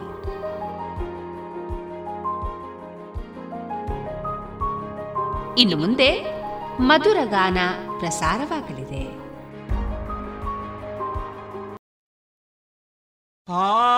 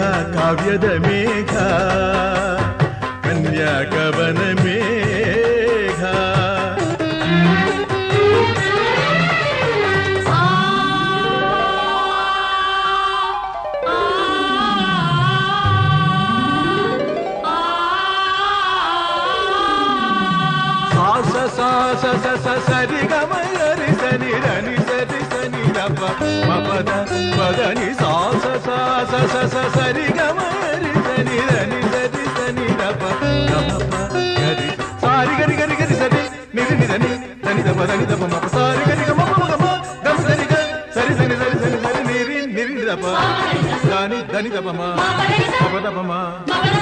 ದಪ ಮ ಮಪ ದಪ ಮ ಗಮ ಪಮಗ ಸರಿಗರಿ ಗಮ ಪಮ ಸರಿಗರಿ ಗಮ ಪಮ ತಿಂ ತಕ್ಕ ತಜಣು ತಕದಿಂ ತಕ ತಜಣು ನಾದ ಮಂದಿರದ ವೇದದಿಂಚರದ ಮದುವೆ ಮಂಟಪದಲ್ಲಿ ದಲಿದವು ಲಕ್ಷ ದಕ್ಷತೆ ಪಡೆದವು ಧಾನ್ಯ ಧನ್ಯತೆ ಪ್ರೇಮ ಸಿಂಚನದ ಬಾಳ ಬಂಧನದ ಸ್ನೇಹ ಶಾಸ್ತ್ರದೊಳಗೆ ನಡೆದವು ಸಪ್ತಪದಿಗಳು ತಂದವು ಸಕಲ ತಿಥಿಗಳು. ಋತುವಿನ ಪಥದಲ್ಲಿ ಬಾಳ ರಥವಿದೆ ಪಯಣವ ಸವೆಸಲು ಪ್ರೇಮ ಜೊತೆಗಿದೆ. ಇರುಳು ಸರಿದು, ಬೆಳಕು ಹರಿದು, ಕನಸು ಮುಗಿದು, ಮನಸ್ಸು ಚಿಗಿದು ಪದನಿಸ ಸಂಚಾರದಲ್ಲಿ ಮೇಘ ಬಂತು ಮೇಘ ಮೇಘ ಬಂತು ಮೇಘ ಮೇಘ ಕಲ್ಯಾಣ ಮೇಘ ಯೋಗ ಯೋಗದ ಮೇಘ ಮೇಘ ಬಂತು ಮೇಘ ಮೇಘ ಬಂತು ಮೇಘ ಮೇಘ ಕಲ್ಯಾಣ ಮೇಘ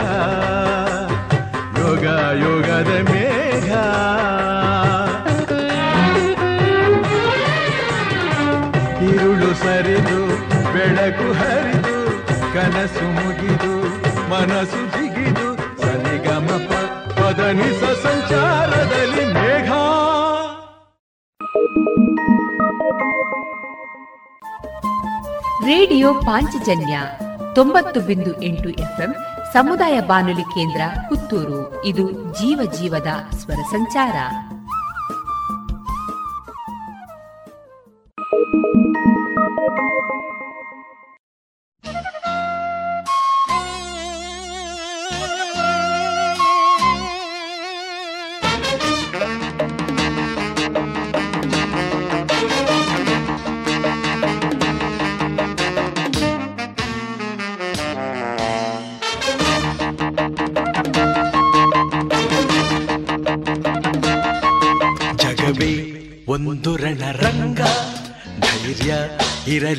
ಸಂಗ ಬಾರು, ಬಾರೋ ನನ್ನ ರಾಜ.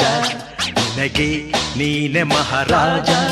ಹಿಡಿಯೋ ಆತ್ಮಬಲದಸ್ತ್ರ. ಅದುವೇ ಜಯದ ಮಹಾಮಂತ್ರ. ನಿನ್ನ ದಾರಿಯಲ್ಲಿ ಎಲ್ಲೂ ಸೋಲೆಯಿಲ್ಲ. ಬಾಳ ಯುದ್ಧದಲ್ಲಿ ನಿನ್ನ ಗೆಲ್ಲೋರಿಲ್ಲ. ಛಲವೇ, ಬಲವೋ, ಮುಂದೆ ನುಗ್ಗಿ ನುಗ್ಗಿ ಬಾ. ಜಗವೇ ಒಂದು ರಣರಂಗ. ಧೈರ್ಯ ಇರಲಿ ನಿನ್ನ ಸಂಗ ಬಾರೋ ಬಾರೋ ನನ್ನ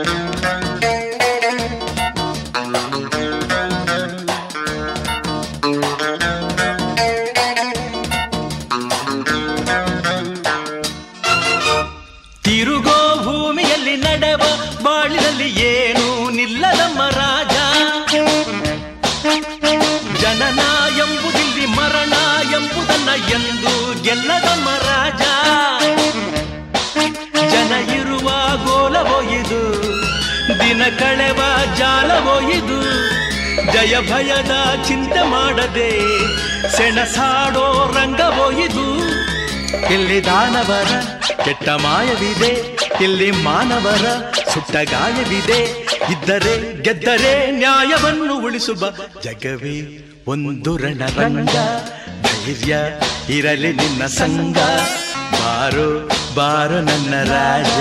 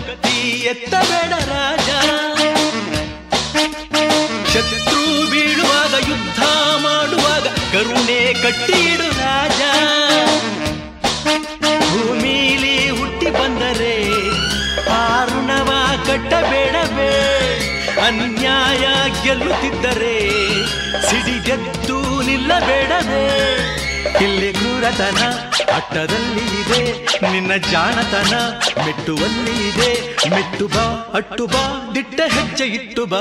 ಜಗವೇ ಒಂದು ರಣರಂಗ. ಧೈರ್ಯ ಇರಲಿ ನಿನ್ನ ಸಂಗ ಬಾರು ಬಾರು ನನ್ನ ರಾಜ. ನಿನಗೆ ನೀನೆ ಮಹಾರಾಜ. ಇದೆಯೋ ಆತ್ಮಬಲದಸ್ತ್ರ. ಅದುವೇ ಜಯದ ಮಹಾಮಂತ್ರ.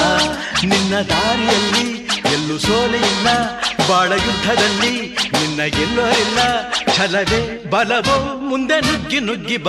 ಜಗವೇ ಒಂದು ರಣರಂಗ, ಧೈರ್ಯ ಇರಲಿ ನಿನ್ನ ಸಂಗ. ಬಾರು ಬಾರು ನನ್ನ ರಾಜ.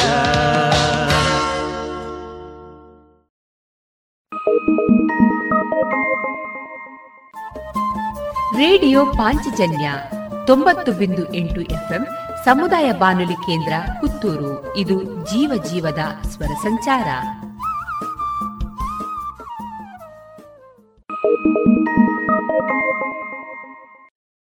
ಜೋ ಜೋ ನನ್ನ ಮುತ್ತಿನ ಕಂದ ಗುಮ್ಮನು ಬಂದ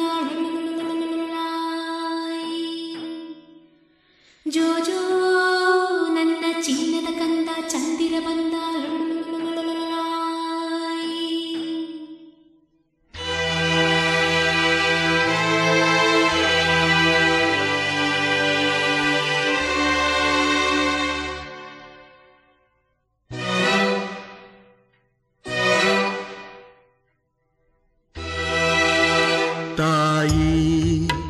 ತಾಯಿ ಲಾಲಿ ಹಾಡೋ ಭೂಮಿ ತಾಯಿಗೆ.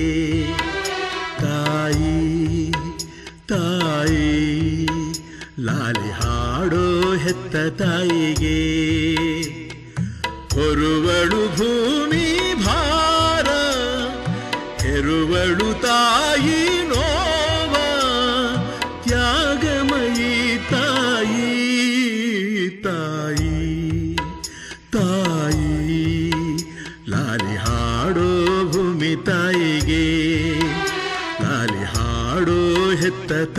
ತಾಯಿಗೆ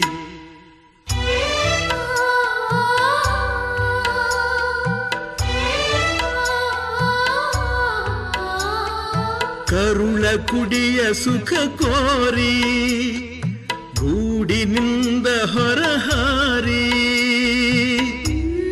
ಅಲೆವಳು ದಣಿವಳು ಅನುಕ್ಷಣ ಮಿಡಿವಳು.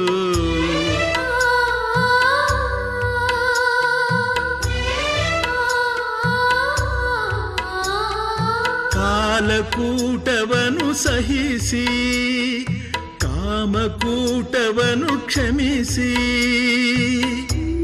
ಜಗವನೇ ಮಗುವಿನ ತೆರದಲ್ಲಿ ತಿಳಿವಳು.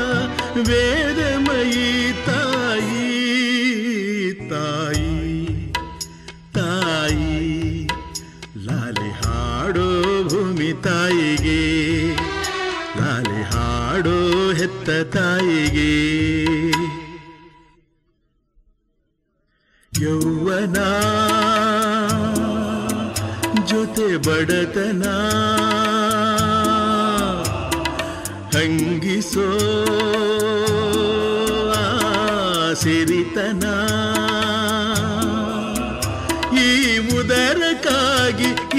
अधर के कही चुंबना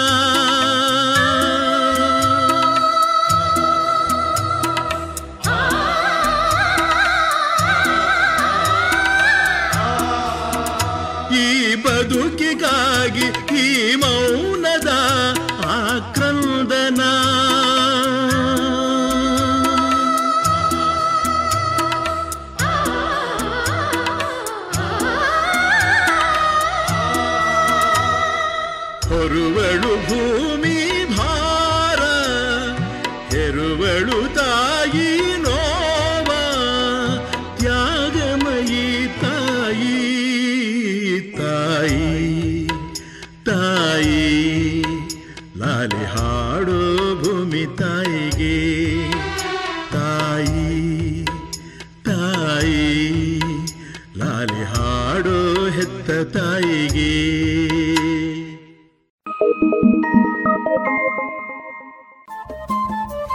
ರೇಡಿಯೋ ಪಾಂಚಜನ್ಯ ತೊಂಬತ್ತು ಬಿಂದು ಎಂಟು ಎಫ್ಎಂ ಸಮುದಾಯ ಬಾನುಲಿ ಕೇಂದ್ರ ಪುತ್ತೂರು. ಇದು ಜೀವ ಜೀವದ ಸ್ವರ ಸಂಚಾರ.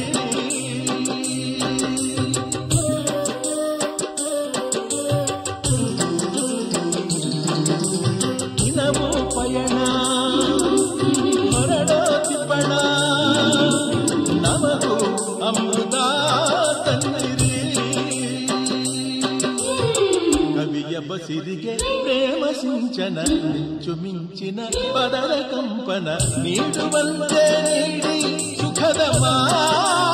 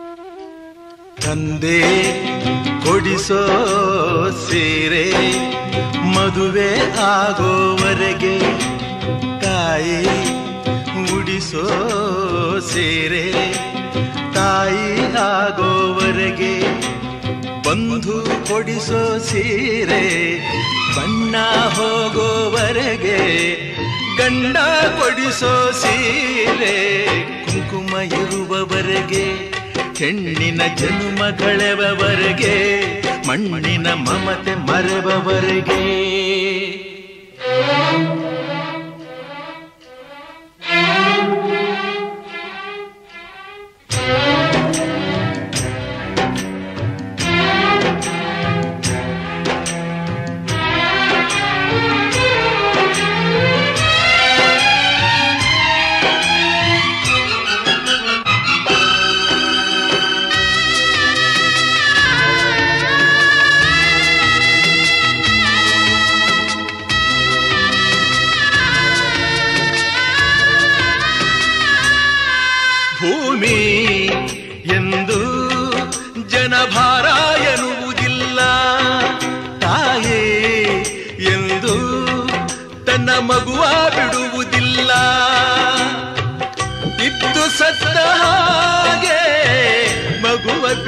ತಾಯಿ, ತಾಯಿಗಿಂತ ಇಲ್ಲಿ ದೊಡ್ಡದಿಲ್ಲ ಸ್ಥಾಯಿ? ಸೀತಾ, ಮಾತೆ ಸ್ಥಾನ, ಗಂಡನ ಅನುಸರಿಸಿದರೆ ಗಂಗೆ ಗೌರಿ ಸ್ಥಾನ, ಕಥೆಯ ಅನುಕರಿಸಿದರೆ ಗಂಡ ಹೆಂಡತಿ ನಂಟು ಬ್ರಹ್ಮ ಹಾಕಿದ ಗಂಟು ಹುಟ್ಟು ಸಾವಿನ ನಂಟು ಹೃದಯ ಮಿಡಿಬವರೆಗೆ ಪ್ರೇಮದ ತುತ್ತ ತುದಿಯವರೆಗೆ ಬಾಳಿನ ಗುಟ್ಟು ತಿಳಿಯುವವರೆಗೆ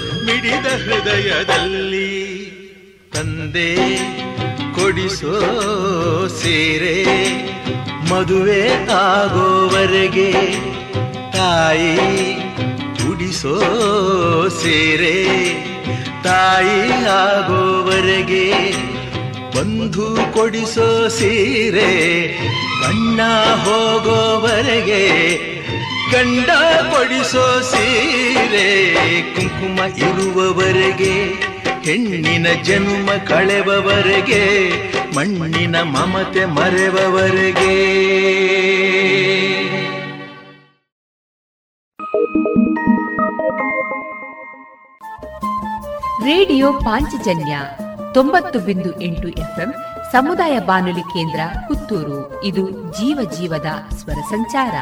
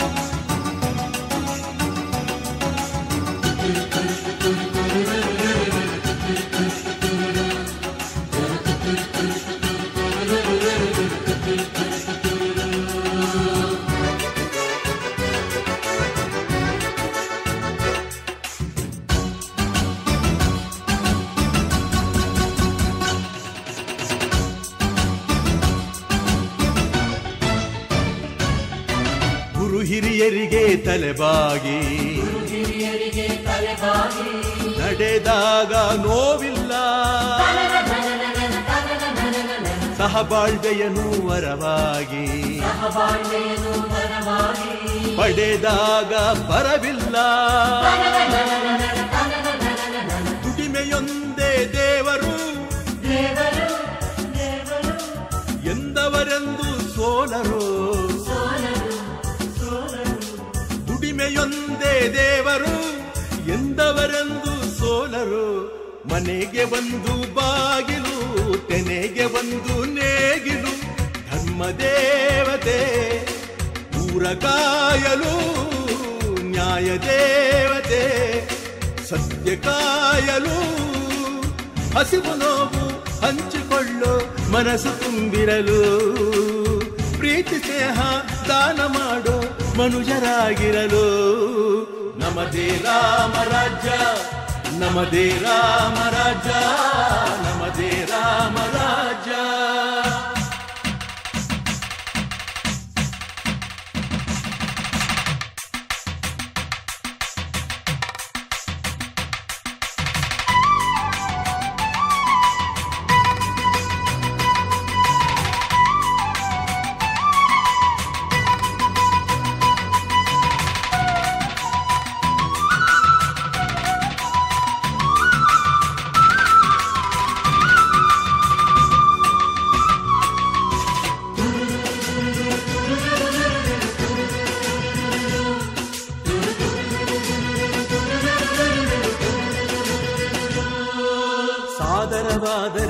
ಸಾಕ್ಷರತೆ. ಈ ನಾಡ ದಿಗ್ವಿಜಯ. ವರದಕ್ಷಿಣೆಗಳ ನಿರ್ಮೂಲ. ಈ ನಾಡ ಕಲ್ಯಾಣ. ದುಷ್ಟ ಶಕ್ತಿಯ ಮೆಟ್ಟುವ. ರಾಮ ರಾಜ್ಯವ ಕಟ್ಟುವ.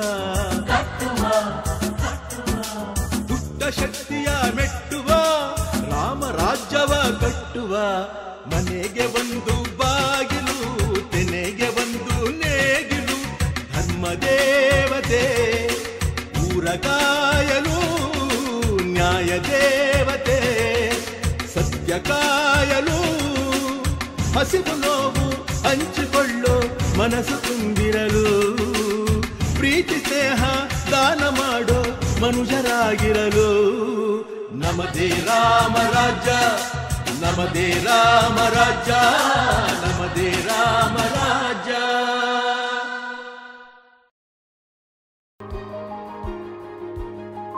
ಇದುವರೆಗೆ ಮಧುರಗಾನ ಪ್ರಸಾರವಾಯಿತು.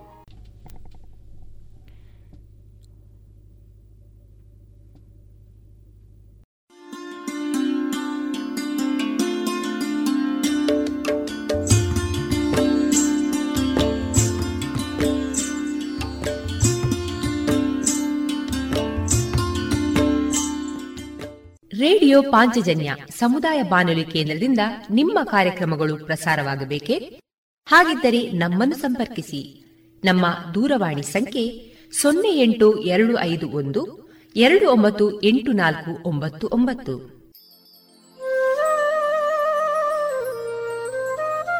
ಗಮನಿಸಿ ಕೇಳುವರೆ ನಮ್ಮ ಕಾರ್ಯಕ್ರಮಗಳನ್ನು ವೆಬ್ಸೈಟ್ ಮೂಲಕ ಕೂಡ ಆಲಿಸಬಹುದು. ನಮ್ಮ ವೆಬ್ಸೈಟ್ ವಿಳಾಸ W W W radio Panchajanya dot com.